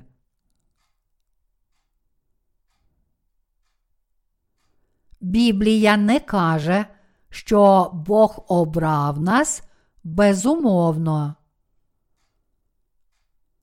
Коли ми дивимося на кальвіністське богослов'я безумовного вибрання, спочатку може здатися, що воно правильне, але коли ми звертаємося до Біблії, то бачимо, що це не так. Господь сказав у посланні до римлян, розділ 9, вірш 11. Бо коли вони ще не народились і нічого доброго чи злого не вчинили, щоб позосталась постанова Божа у вибранні. Тут Господь говорить про те, що Бог не кличе тих, хто бездоганно виконує Його закон, а кличе тих, хто в очах Господніх не бездоганний, постійно грішить і через це страждає. І саме таких людей Бог робить своїми дітьми. Бог сказав, щоб позосталась постанова Божа у вибранні не від учинків, але від того, хто кличе. Кого ж тоді Бог закликає стати перед Ним? Не таких, як Ісав, а таких, як Яків. Щоб навчити нас, Бог казав про істину спасіння, порівнюючи Ісава і Якова, щоб нам було легше її зрозуміти. Коли Бог дивиться на людей, Він запитує кожного: Ти Ісав чи Яків? З цих двох типів людей Бог дає спасіння і своє благословення тим, хто подібний до Якова. Є люди, які, незважаючи на те, що є прекрасними в усіх відношеннях і мають все, про що тільки можна просити, все ж знають свої гріхи і недоліки, і відповідно вірять, що Бог створив небо і землю і покладаються на праведність Ісуса Христа. Для таких людей існує велика ймовірність отримати спасіння від своїх гріхів. Саме для таких грішників Бог послав на землю свого Сина Ісуса Христа і зробив так, що Він взяв на себе гріхи цього світу, прийнявши хрещення від Івана Хрестителя, і таким чином Господь приніс спасіння для тих людей, які знають свої недоліки і тепер бажають омитися від гріхів, покладаючись на слово Його хрещення і вірячи в нього, Господь приготував спасіння від гріха і чекає їх. Господь бере на себе гріхи таких людей, які покладаються на Його праведність і гарантує їм майбутнє. Бог спасає від гріхів тих, хто щиро вірить у слово про хрещення, яке прийняв наш Спаситель Ісус Христос, і слово про кров, яку Він пролив. Тому всі аргументи і доктрини богословів стають абсолютно марними перед Спасительною силою води та духа, які Господь дав кожному грішнику, що живе на цій землі. Насправді, люди, які беруть участь у таких суперечках, нічого не знають про Божу праведність, проте вони постійно говорять про свою богословську підготовку, і за це їх дуже поважають прихожани церкви. Однак, навіть якщо вони говорять і хваляться своїми богословськими ідеями перед громадою, вони не мають можливості реально боротися з гріхами, які чинять їхні послідовники. Все, що вони кажуть своїм прихожанам, зводиться до наступного: моліться і кайтеся у своїх гріхах, як хочете, живіть далі, довіряючи даному Богом вченню про поступове освячення. Такі люди люблять хвалитися доктринами, які вони засвоїли, вивчаючи богослов'я, а викладають вони тільки ті богословські ідеї, які вивчили в семінарії. Це означає, що вони не викладають нічого крім доктрин, які вивчають в богослов'ї, тому що насправді нічого не знають про Слово Боже. Ті, хто вивчив богослов'я цього світу, схильні більше покладатися на доктрини, які відстоюють богослови, яких вони поважають, ніж вірити в слово хрещення, яке Ісус прийняв від Івана Хрестителя. Тому ці люди часто розкидаються загадковою богословською лексикою, коли проповідують своїм прихожанам. Однак це все одно, що використовувати філософську лексику для того, хто не вивчав філософію, пересипаючи свої проповіді зарозумілими богословськими термінами, які громаді важко сприймати, вони ускладнюють їх розуміння так і ті, хто вивчав богослов'я у світі і отримав ліцензію пастора, тепер проповідують і служать на основі вивчених богословських доктрин, бо думають, що такими доктринами вони можуть поневолити душі своїх прихожан. Чи можеш ти врятуватися від усіх своїх гріхів і потрапити на небеса тільки тому, що уважно слухаєш свого пастора, який вивчав богослов'я? Якщо ти багато дізнаєшся про богословські ідеї, чи пізнаєш ти євангельське слово про воду і духа, і народишся знову? Чи будуть змиті твої гріхи, якщо ти повіриш в Ісуса і зробиш багато пожертвувань на церкву? Якщо ти присвятиш себе Господу, чи потрапиш за це на небеса?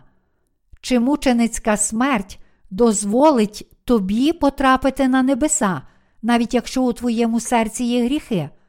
На всі ці запитання відповідь одна ні.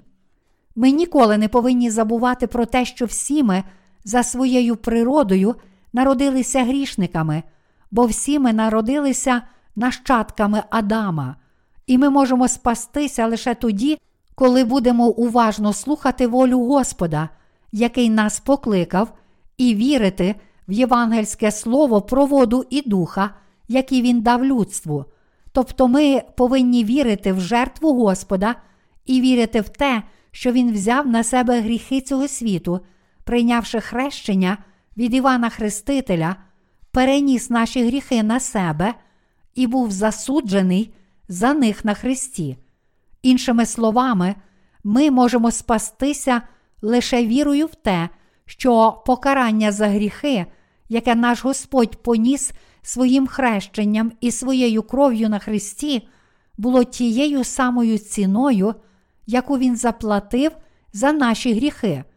Якщо ми хочемо вірою віддати свої гріхи Ісусу і омитися від них в очах Божих, то зараз, в 21 столітті, як і раніше, ми повинні вірити в хрещення нашого Господа і Його кров, і Господь буде радіти таким спасенним людям.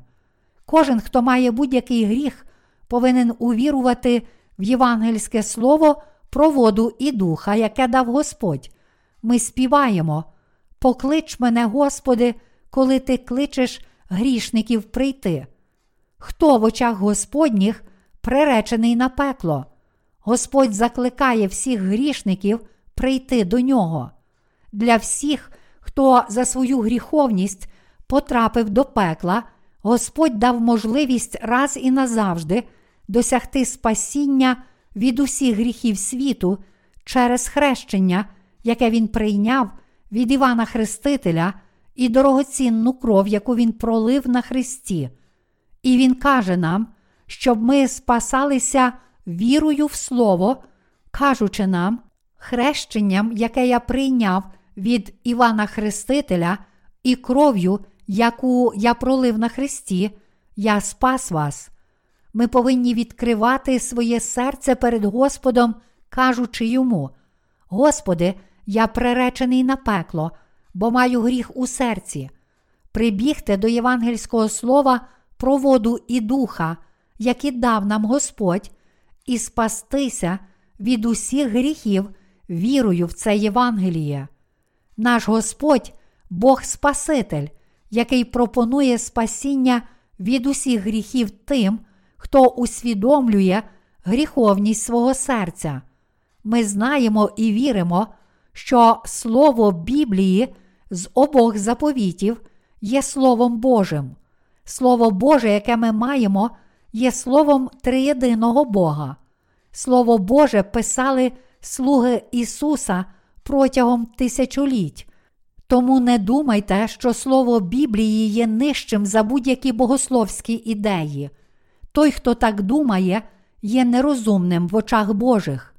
Якщо Біблія складається лише з нового та старого заповітів, то богословських ідей, які викладаються в сучасних семінаріях, безліч. Існує так багато книг з богослов'я, що ними, мабуть, можна було б заповнити цю церковну будівлю і ще б залишилися. Богослови продовжують видавати їх нескінченно, щоб перетворити ідеї власного розуму в доктрини і навчати паству. Ваше серце зворушується, коли ви читаєте Слово Біблії з обох заповітів, тому що це Слово Боже. Хоч Бог знає все про гріхи наших сердець і вказує на них своїм словом, Він також пропонує вирішити цю проблему своїм істинним словом, тобто хрещенням і кров'ю Ісуса Христа. І це тому, що Слово Біблії це Слово Боже, написане тими, хто був натхненний Святим Духом. На противагу цьому доктрини, створені богословами, є не більше, ніж плотськими ідеями, які одна людина говорить іншій людині. Дехто може сказати мені, що ми отримаємо, критикуючи вчення сучасних богословів, чому б просто не проповідувати Євангеліє води та духа. Я критикую богословські ідеї, тому що вони дуже шкідливі для багатьох християн, які вірять у нікейський символ віри і дотримуються його. Нинішнє населення планети становить близько 8 мільярдів, і 1-3 мільярди з них, як кажуть, є християнами, які сповідують віру в Ісуса Христа. Однак майже всі ці міріади християн вірять у доктрини нікейського символу віри і дотримуються їх. І саме тому я так критично ставлюся до сучасного богослов'я. Більше того, богослови не викладають Євангеліє води та духа, записане в обох заповітах Слова Святого Письма. Чому?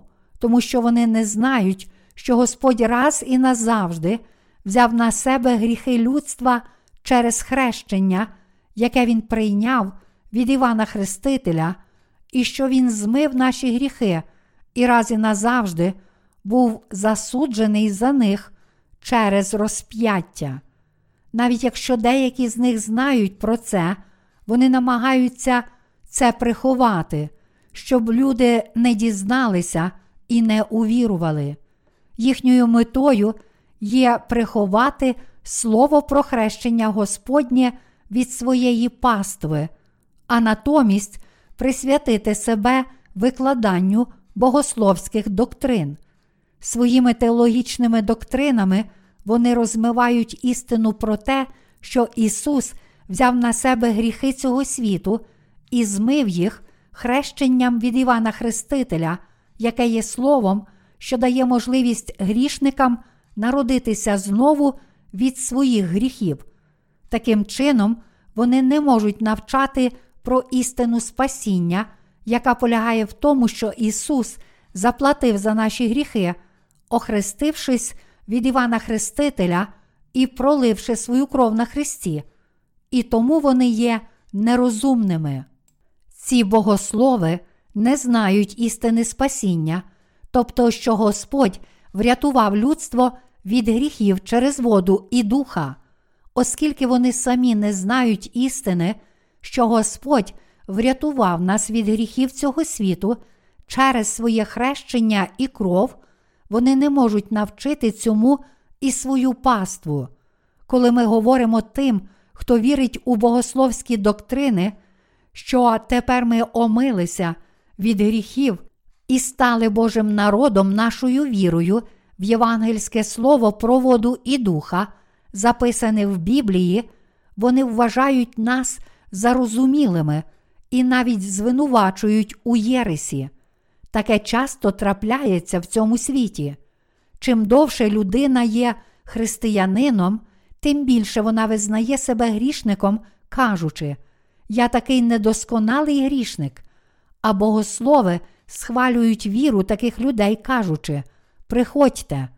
І навпаки, коли ми кажемо, що Ісус врятував нас від усіх наших гріхів через хрещення, яке Він прийняв від Івана Хрестителя і Його кров на Христі, вони сліпо кажуть, не пройшли.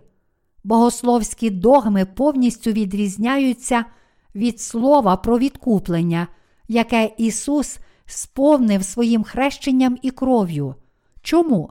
Тому що їхні прихильники стверджують, що спасіння людства досягається молитвами покаяння, і все це ґрунтується на богословських доктринах.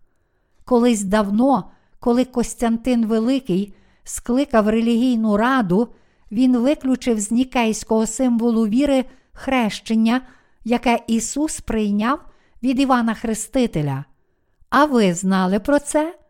Ті, хто опускає слово про хрещення, яке Ісус прийняв від Івана Хрестителя, думають, що правильна відповідь полягає в тому, щоб кожна людина завжди жила як грішник перед Господом. Це означає, що вони вже перетворилися на Божих ворогів.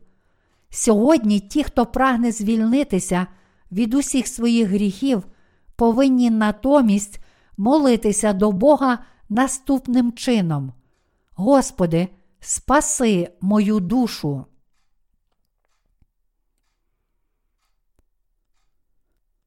Чому Самарянка не змогла спастися від своїх гріхів до зустрічі з Господом?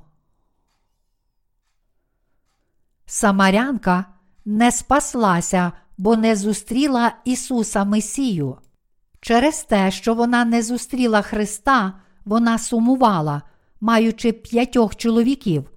О півдні вона прийшла до криниці, щоб набрати води під палючим сонцем, бо соромилася і намагалася уникати сторонніх поглядів. Зустрівши Ісуса біля криниці і послухавши Його розмову, вона нарешті запитала Його. Самаряни кажуть, що ми повинні поклонятися на горі Герізім, а юдеї кажуть, що ми повинні поклонятися в Єрусалимському храмі. Тож де нам слід поклонятися? Запитання жінки схоже на запитання про богословські доктрини та про конфесії, яким нам слід вірити. Суперечка про місце поклоніння нічим не відрізнялася від сьогоднішніх богословських суперечок, таких як суперечки про те, чи слід вірити в кальвіністські доктрини чи в доктрини армініан. Спасіння людства досягається тільки вірою в хрещення Ісуса і Його кров на Христі. Ми повинні усвідомити, що тільки віра в Ісуса, як нашого Спасителя, це єдиний спосіб отримати спасіння від усіх наших гріхів. Тільки слово Писання обох заповітів є світлом, яке осяває істину спасіння, і тільки це євангельське слово води і духа є істиною спасіння. Чи можемо ми отримати відпущення гріхів у своє серце, повіривши в богословські ідеї, які викладаються в семінаріях? Ні, звичайно ж, ні. Ми омиваємося від гріхів, коли серцем віримо у правдиве євангельське слово, в те, що хрещення, яке Ісус прийняв від Івана Хрестителя і Його кров на Христі, це ціна, сплачена за наші гріхи. Чи намагалися ви отримати відпущення гріхів, повіривши в ідеї якоїсь конфесії? Чи отримували ви відпущення гріхів, вірячи в якісь сектантські доктрини? Ні, ми змогли досягти спасіння, лише повіривши в істину, написану в Слові Біблії і сказану Господом у Святому Письмі, що Ісус Христос раз і назавжди врятував нас, взявши на себе всі гріхи цього світу, прийнявши хрещення від Івана Хрестителя і проливши свою кров на Христі. Враховуючи це, немає жодної причини не вірити в Ісуса Христа як нашого Спасителя. Ми можемо спастися від усіх гріхів, щиро вірячи в істинність хрещення, яке Ісус, наш Спаситель, прийняв від Івана Хрестителя і в пролиту ним кров. Саме вірою в Слово про хрещення, яке Ісус прийняв від Івана Хрестителя, і Слово про Його кров, ми стаємо Божими дітьми, і саме через цю віру ми можемо стати праведними.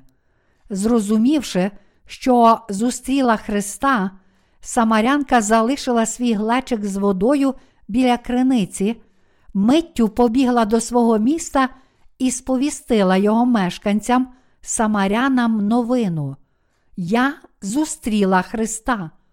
Тепер ця жінка була врятована від усіх своїх гріхів, бо зрозуміла і повірила, що Ісус це Христос, про якого говорило Писання. Тягар її гріхів зник, і вона стала однією з дітей Божих. Про що свідчить той факт, що ця жінка зустріла Ісуса Христа? Про те, що вона повірила в Ісуса Христа як у свого Спасителя, який взяв на себе її гріхи, охрестившись від Івана Хрестителя, подібно до того, як у старозавітні часи жертва брала на себе гріхи людей через покладання рук і вмирала. Ісус народився на цій землі через тіло Марії, і у віці 30 років Він взяв на себе всі гріхи цього світу і прийняв на себе гріхи людства, охрестившись від Івана Хрестителя.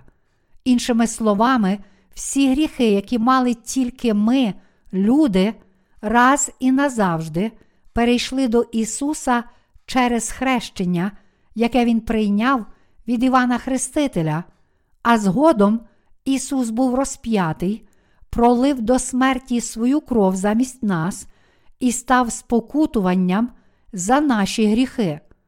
По суті, наші гріхи були у вашому і моєму серці, але Ісус поніс їх, прийнявши гріхи людства через хрещення, яке Він отримав від Івана Хрестителя. Наші гріхи раз і назавжди перейшли до Ісуса.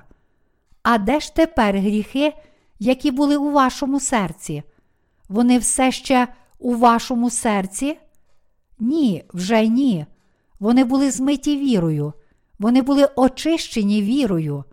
Як в епоху Старого Завіту, через покладання рук гріхи людей передавалися жертві, так і в епоху Нового Завіту, через хрещення, яке Ісус прийняв від Івана Хрестителя, вони переходили на нього. Це означає, що старозавітнє покладання рук це те ж саме, що і хрещення в епоху Нового Завіту. Саме через хрещення і кров Христа Господь раз і назавжди взяв на себе наші гріхи і поніс покарання смерті, принісши за нас спокутну жертву. Хрещення, яке Ісус Христос прийняв у річці Йордан, не було тим хрещенням, яке християни отримують сьогодні в церквах, коли їх окроплюють водою в ім'я Отця, Сина і Святого Духа. Натомість Ісус Христос раз і назавжди прийняв на себе всі гріхи людства, охрестившись від Івана Хрестителя в річці Йордан в Ізраїлі, де вода доходила йому до грудей. Іншими словами, він був цілком занурений у воду, коли хрестився. Коли Іван Хреститель хрестив Ісуса покладанням рук, всі наші гріхи раз і назавжди були передані Ісусу. А отже, всі наші гріхи були раз і назавжди змиті з наших сердець. Коли Ісус хрестився від Івана Хрестителя, гріхи людства перейшли на Ісуса, і оскільки Ісус, наш Спаситель, взяв на себе гріхи світу своїм хрещенням, Він поніс їх на хрест, пролив свою кров, заплатив за наші гріхи і тим самим врятував усіх нас, хто в це вірить.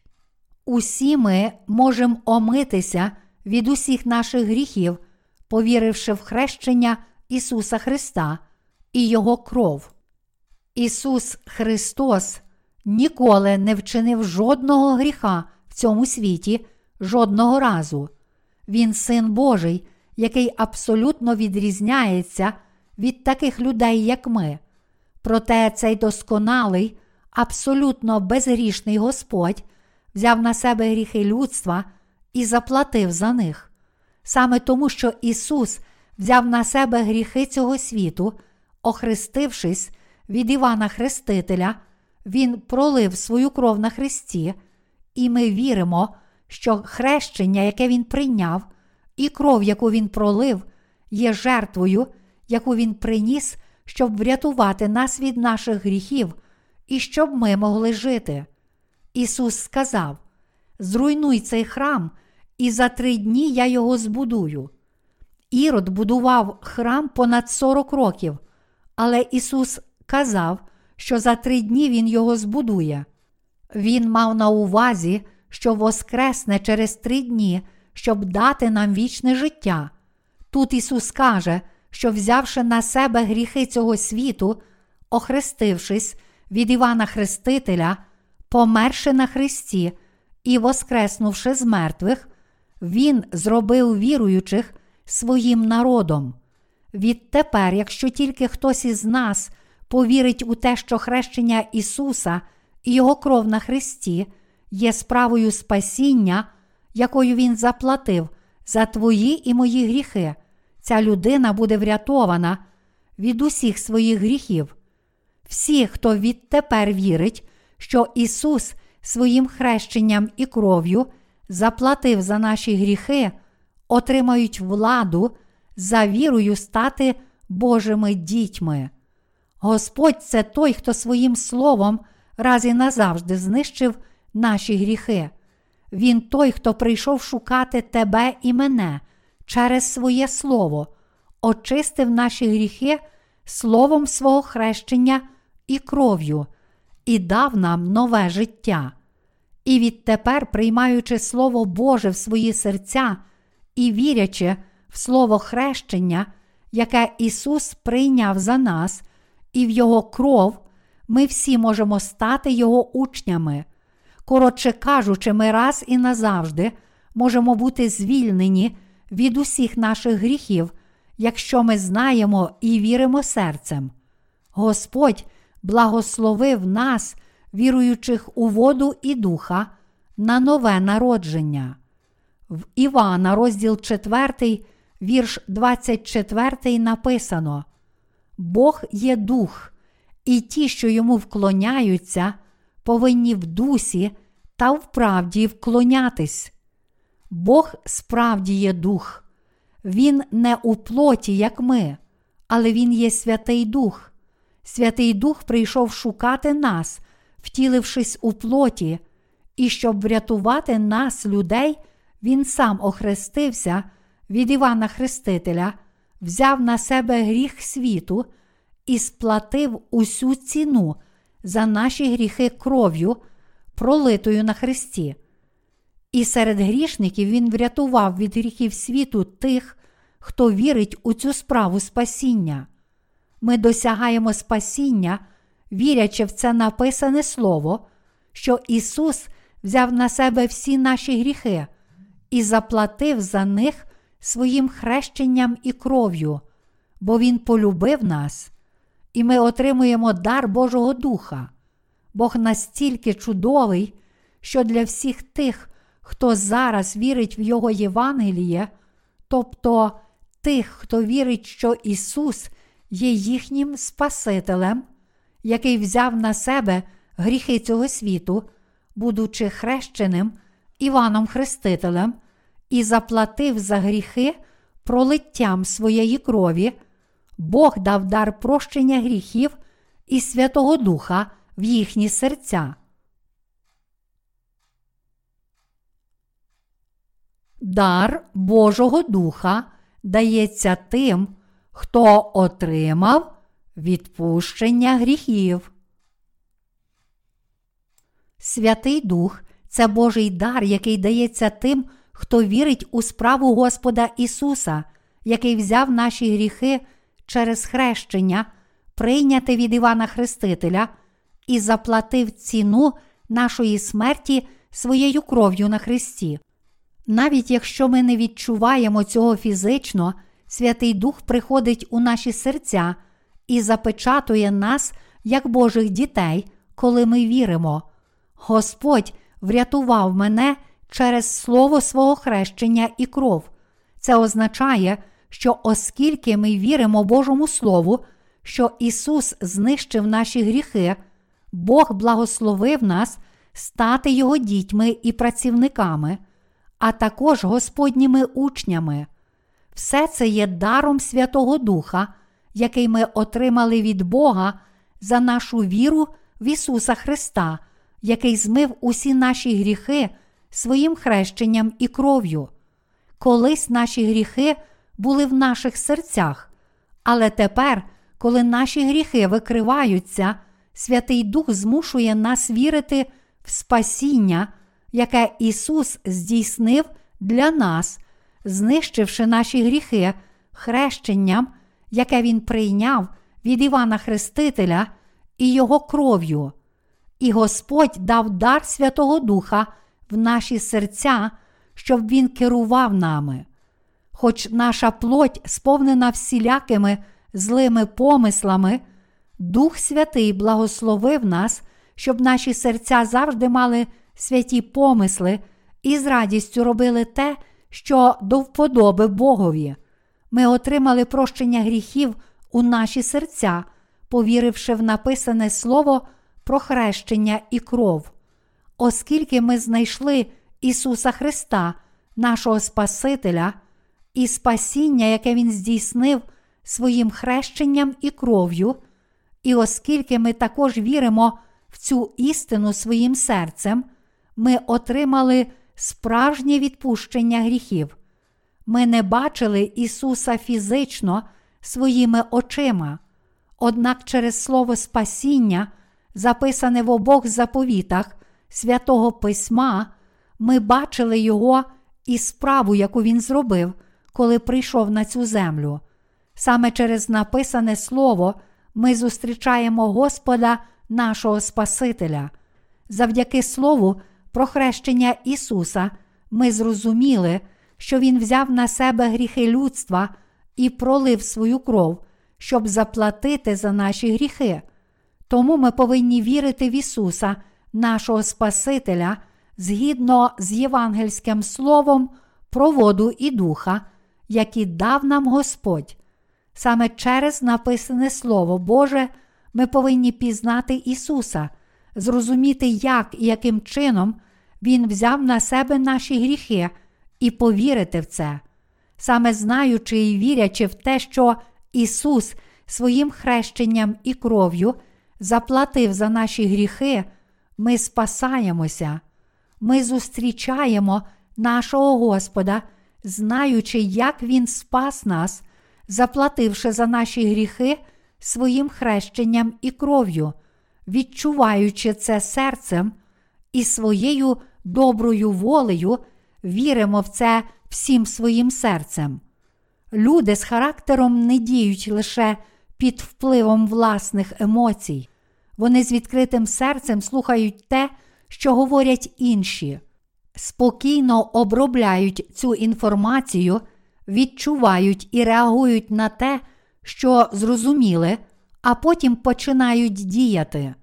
Ми говоримо, що такі люди благородні, люди з благородним характером не піддаються емоціям, вони спокійно слухають, погоджуються з розумом, а потім діють. Так і ми повинні вірити згідно зі Словом про хрещення Ісуса і Його кров на Христі. Через Слово ми повинні зрозуміти, що Ісус став нашим Спасителем, взявши на себе гріхи світу, через хрещення, яке Він прийняв від Івана Хрестителя, і, проливши свою кров на Христі, повірити в це всім серцем і таким чином досягти нашого спасіння. Віра в Ісуса, як нашого Спасителя, також повинна бути такою, що знає, відчуває і вірить серцем у написане Слово про нове народження. Наша воля вірити належить до вільної волі, як тільки ми усвідомлюємо, що Ісус взяв на себе гріхи цього світу, охрестившись від Івана Хрестителя і проливши свою кров, ми повинні повірити в це своїм серцем, і тоді віра приходить в наше серце. Серцем та волею своєї віри ми повинні триматися за спасіння, яке Господь вчинив з Іваном Хрестителем. Якщо ви вірою тримаєтеся за дане Богом Слово, то це Слово принесе вам спасіння від гріха. Ми повинні роздумувати над почутим словом, щоб знати, що означає для нас слово води та духа, і розуміти це слово. Ти повинен викарбувати на скрижалях свого серця те, що Ісус взяв на себе наші гріхи через Слово хрещення, яке Він прийняв від Івана Хрестителя, роздумувати над ним і вірити в нього. Ви повинні усвідомити, що наші душі були звільнені від Божого суду вірою, пам'ятаючи слово про те, що Ісус був розп'ятий і пролив свою кров на Христі після хрещення, усвідомлюючи і вірячи в те, що хрещення Ісуса і Його покарання на Христі були засобами, за допомогою яких Ісус заплатив за гріхи людства, ви повинні зберігати це слово спасіння в своєму серці. Коли Слово Боже буде записане на скрижалях твого серця, воно врятує тебе від гріхів цього світу. Саме так ми пізнаємо, що Господь є нашим Спасителем. Ми усвідомлюємо, що Ісус взяв на себе наші гріхи через Слово хрещення, яке Він прийняв від Івана Хрестителя. Нам потрібна віра, щоб знати і вірити, що Слово про пролиття крові Ісуса заплатило за гріхи людства. Тому наші душі повинні спастися не тільки усвідомлюючи Слово про хрещення Ісуса і Його кров, але й вірячи в нього своїм серцем. Саме через пізнання істини спасіння і віру в неї серцем ми починаємо вірити і дякувати Господу за хрещення, яке Він прийняв, і кров, яку Він пролив за нас. Ми повинні вірити в те, що Господь взяв усі наші гріхи через хрещення, яке Він прийняв від Івана Хрестителя, і що кров, яку Він пролив на Христі, була жертвою, яку Він приніс як ціну за наші гріхи. Ми повинні берегти в наших серцях слово про те, що Ісус був охрещений і поніс на Христі осуд за наші гріхи, щоб не втратити Його. Ми можемо зберігати Слово Боже в наших серцях вірою, тому що це слово хрещення і крові є шляхом до нашого спасіння, і ми не маємо іншого шляху спасіння. Ми повинні вірою носити Слово води і духа у своєму серці. Саме такі люди спасаються від усіх гріхів. Ви повинні перевірити зі слова, чи справді Ісус змив усі гріхи наших сердець і взяв на себе весь їхній осуд своїм хрещенням і кров'ю, а потім увірувати в це. Навіть якщо хтось дає нам чудову їжу, щоб вона стала нашою, ми повинні покласти її до рота, пережувати і проковтнути. Якою б чудовою не була їжа, вона не стане вашою, поки не потрапить до вашого рота. Як говорить корейське прислів'я, сіль у кухонній шафці не солона, поки ви її не використаєте. Так само і наша віра повинна діяти, тобто ми повинні усвідомити і повірити, що наш Господь раз і назавжди взяв на себе гріхи цього світу через хрещення, яке Він прийняв від Івана Хрестителя, і що наші гріхи перейшли до Ісуса Христа. Таким чином, коли ми передаємо наші гріхи Ісусу через Його хрещення, наші серця омиваються від наших гріхів. І саме тоді, коли ми усвідомлюємо, що Ісус пролив свою кров на Христі за наші гріхи, і віримо в це всім серцем, наші душі рятуються від Божого суду. Жодна страва не є на смак солоною, якщо в неї не додати сіль. Немає значення, наскільки близько до вас знаходиться сільничка, якщо ви нею не користуєтесь, ваша їжа не буде солоною. Так і наше спасіння здійснюється в наших серцях, коли ми усвідомлюємо і віримо, що наші гріхи перейшли на Ісуса через Слово хрещення, яке прийняв Господь. Чи можеш ти це зрозуміти? Чи можете ви тепер повірити? Отже, ми повинні зберігати в своєму серці хрещення, яке Ісус Христос прийняв від Івана Хрестителя, коли прийшов на цю землю. Ми повинні усвідомити і повірити в це своїм серцем. Яка користь від того, щоб просто сказати: О, я зрозумів, що ти маєш на увазі. Я вже в порядку. Ми повинні усвідомити, що наші гріхи перейшли до Ісуса через хрещення, яке Він прийняв від Івана Хрестителя, і ми повинні міцно триматися за це, поки воно не буде твердо посаджене в наших серцях вірою. Яким би правильним не було слово, яке проповідує Божа церква, якщо ми просто знаємо Його і зупиняємося на цьому, яка від нього користь? Нам потрібно об'єднати нашу віру з євангельським словом про воду і духа, яке зараз проголошує Божа церква.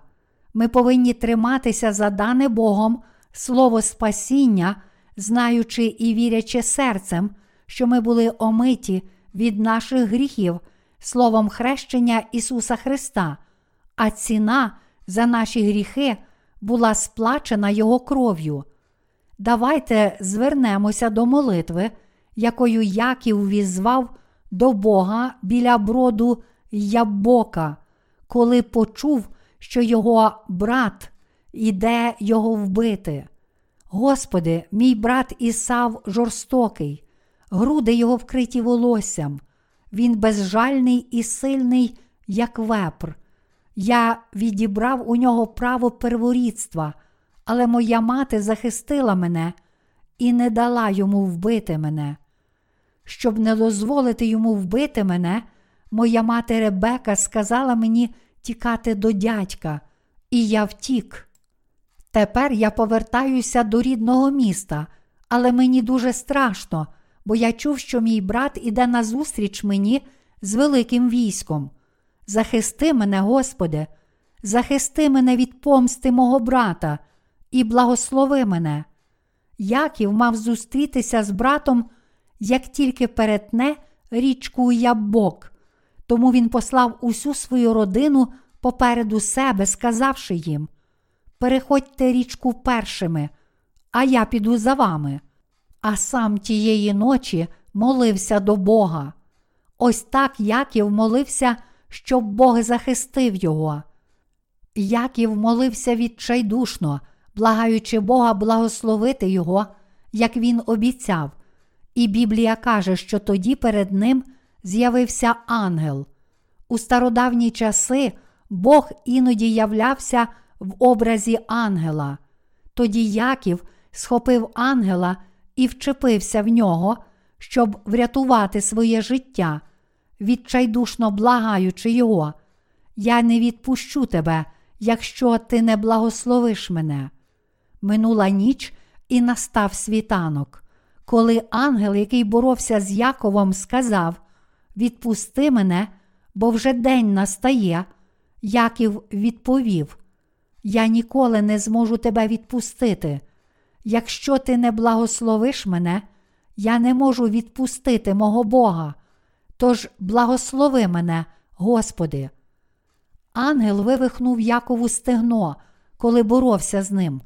Незважаючи на це, Яків не здався і відчайдушно просив Бога захистити його. Тому ангел сказав йому перед тим, як відлетіти: Я програв, ти переміг. Віднині твоє ім'я буде не Яків, а Ізраїль. Ім'я Ізраїль означає той, хто боровся з Богом і переміг. Отже, Яків став тим, хто боровся з Богом і переміг. Іншими словами, він був благословенний Богом. Я щиро сподіваюся і молюся, щоб Бог також благословив нас з вами, як Якова. Ми теж повинні тепер вірити серцем, що Господь взяв на себе гріхи цього світу і змив наші гріхи хрещенням, яке Він прийняв від Івана Хрестителя. Ми повинні вірити, що Ісус був розп'ятий і пролив свою кров, щоб замість нас понести покарання за наші гріхи. Господь поніс наші гріхи і заплатив за них хрещенням, яке Він прийняв від Івана Хрестителя і Його кров'ю, і ми повинні вірити в Господа як у нашого Спасителя. Без слова спасіння, що прийшло водою і духом, я не можу раз і назавжди врятуватися від гріхів цього світу.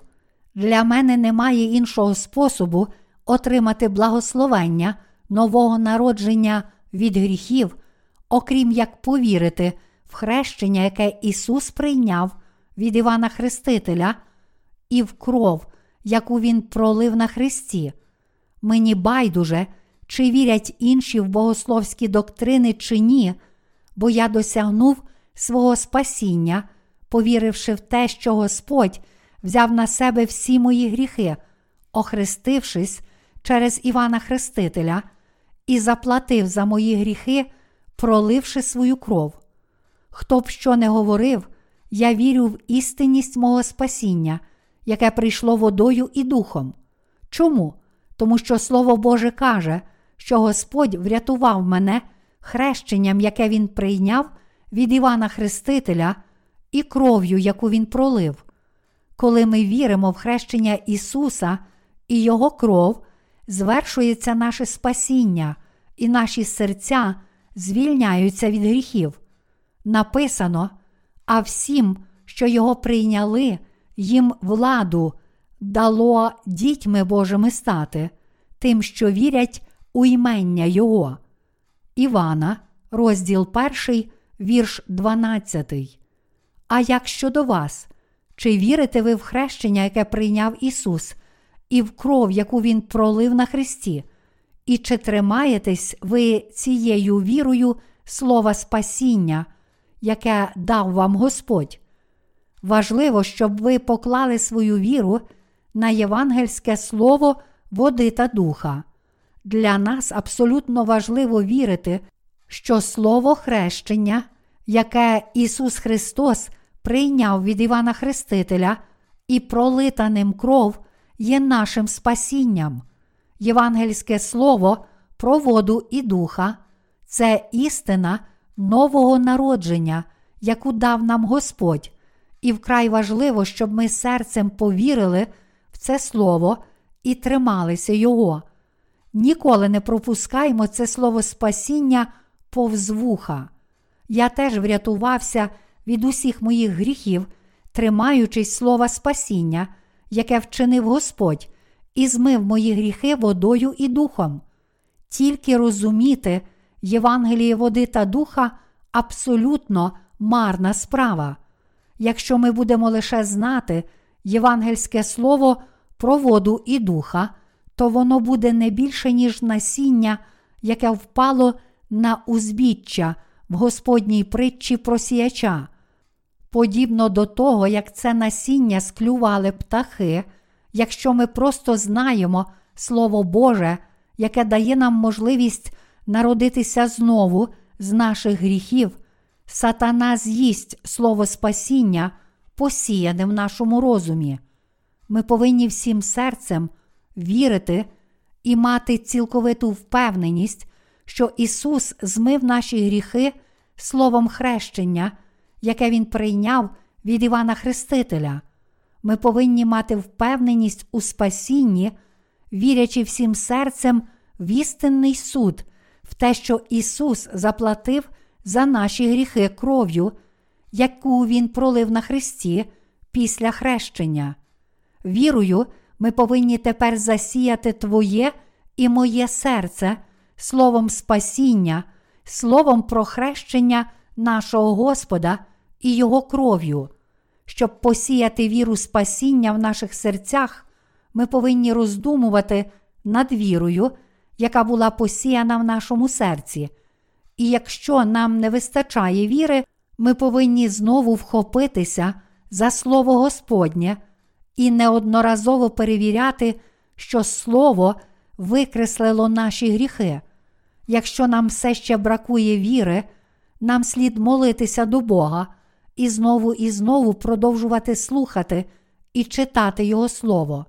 Тоді ми матимемо впевненість у своєму спасінні і станемо людьми віри. Навіть якщо нам здається, що ми знаємо Євангеліє спасіння, яке дав нам Господь, спасіння здійснюється в наших серцях, коли ми насправді усвідомлюємо і серцем віримо, що Ісус взяв на себе гріхи людства через хрещення, яке Він прийняв від Івана Хрестителя, і що пролита ним кров стала ціною за наші гріхи. Щоб спастися, ми повинні знову і знову, раз за разом, сповідувати нашу віру. Ми повинні знову і знову слухати Слово Спасіння, проповідувати Його і вдосконалювати свою віру, щоб вона ще глибше вкоренилася в наших серцях. Слово Спасіння, посіяне в нашому серці, не зможе забрати ніхто. Сатана атакує нас сумнівними питаннями, запитуючи, як ми можемо мати Євангеліє, яке благословляє нас на нове народження. Проте ми можемо без вагань сповідувати свою віру, довіряючи слову води і духа, посіяному в наших серцях.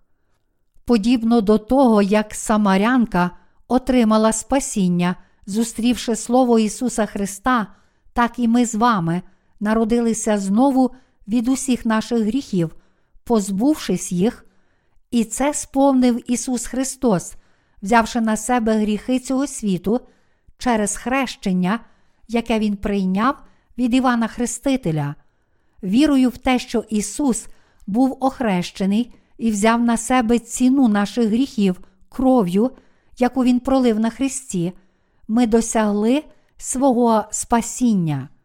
Як тільки ми усвідомлюємо істину, приховану в імені Ісуса Христа, тобто як тільки ми усвідомлюємо Слово істини про те, що Ісус взяв на себе гріхи цього світу, охрестившись від Івана Хрестителя, ми можемо вірити в омивання гріхів наших сердець. Ми спасаємося від усіх наших гріхів і стаємо Божими дітьми. Ми стаємо безгрішними і духовним Яковом. Бог благословив нас з вами сьогодні повірити в істину спасіння. Дякуємо Господу, живімо вірою і зустріньмося з Ним віч навіч у Його царстві.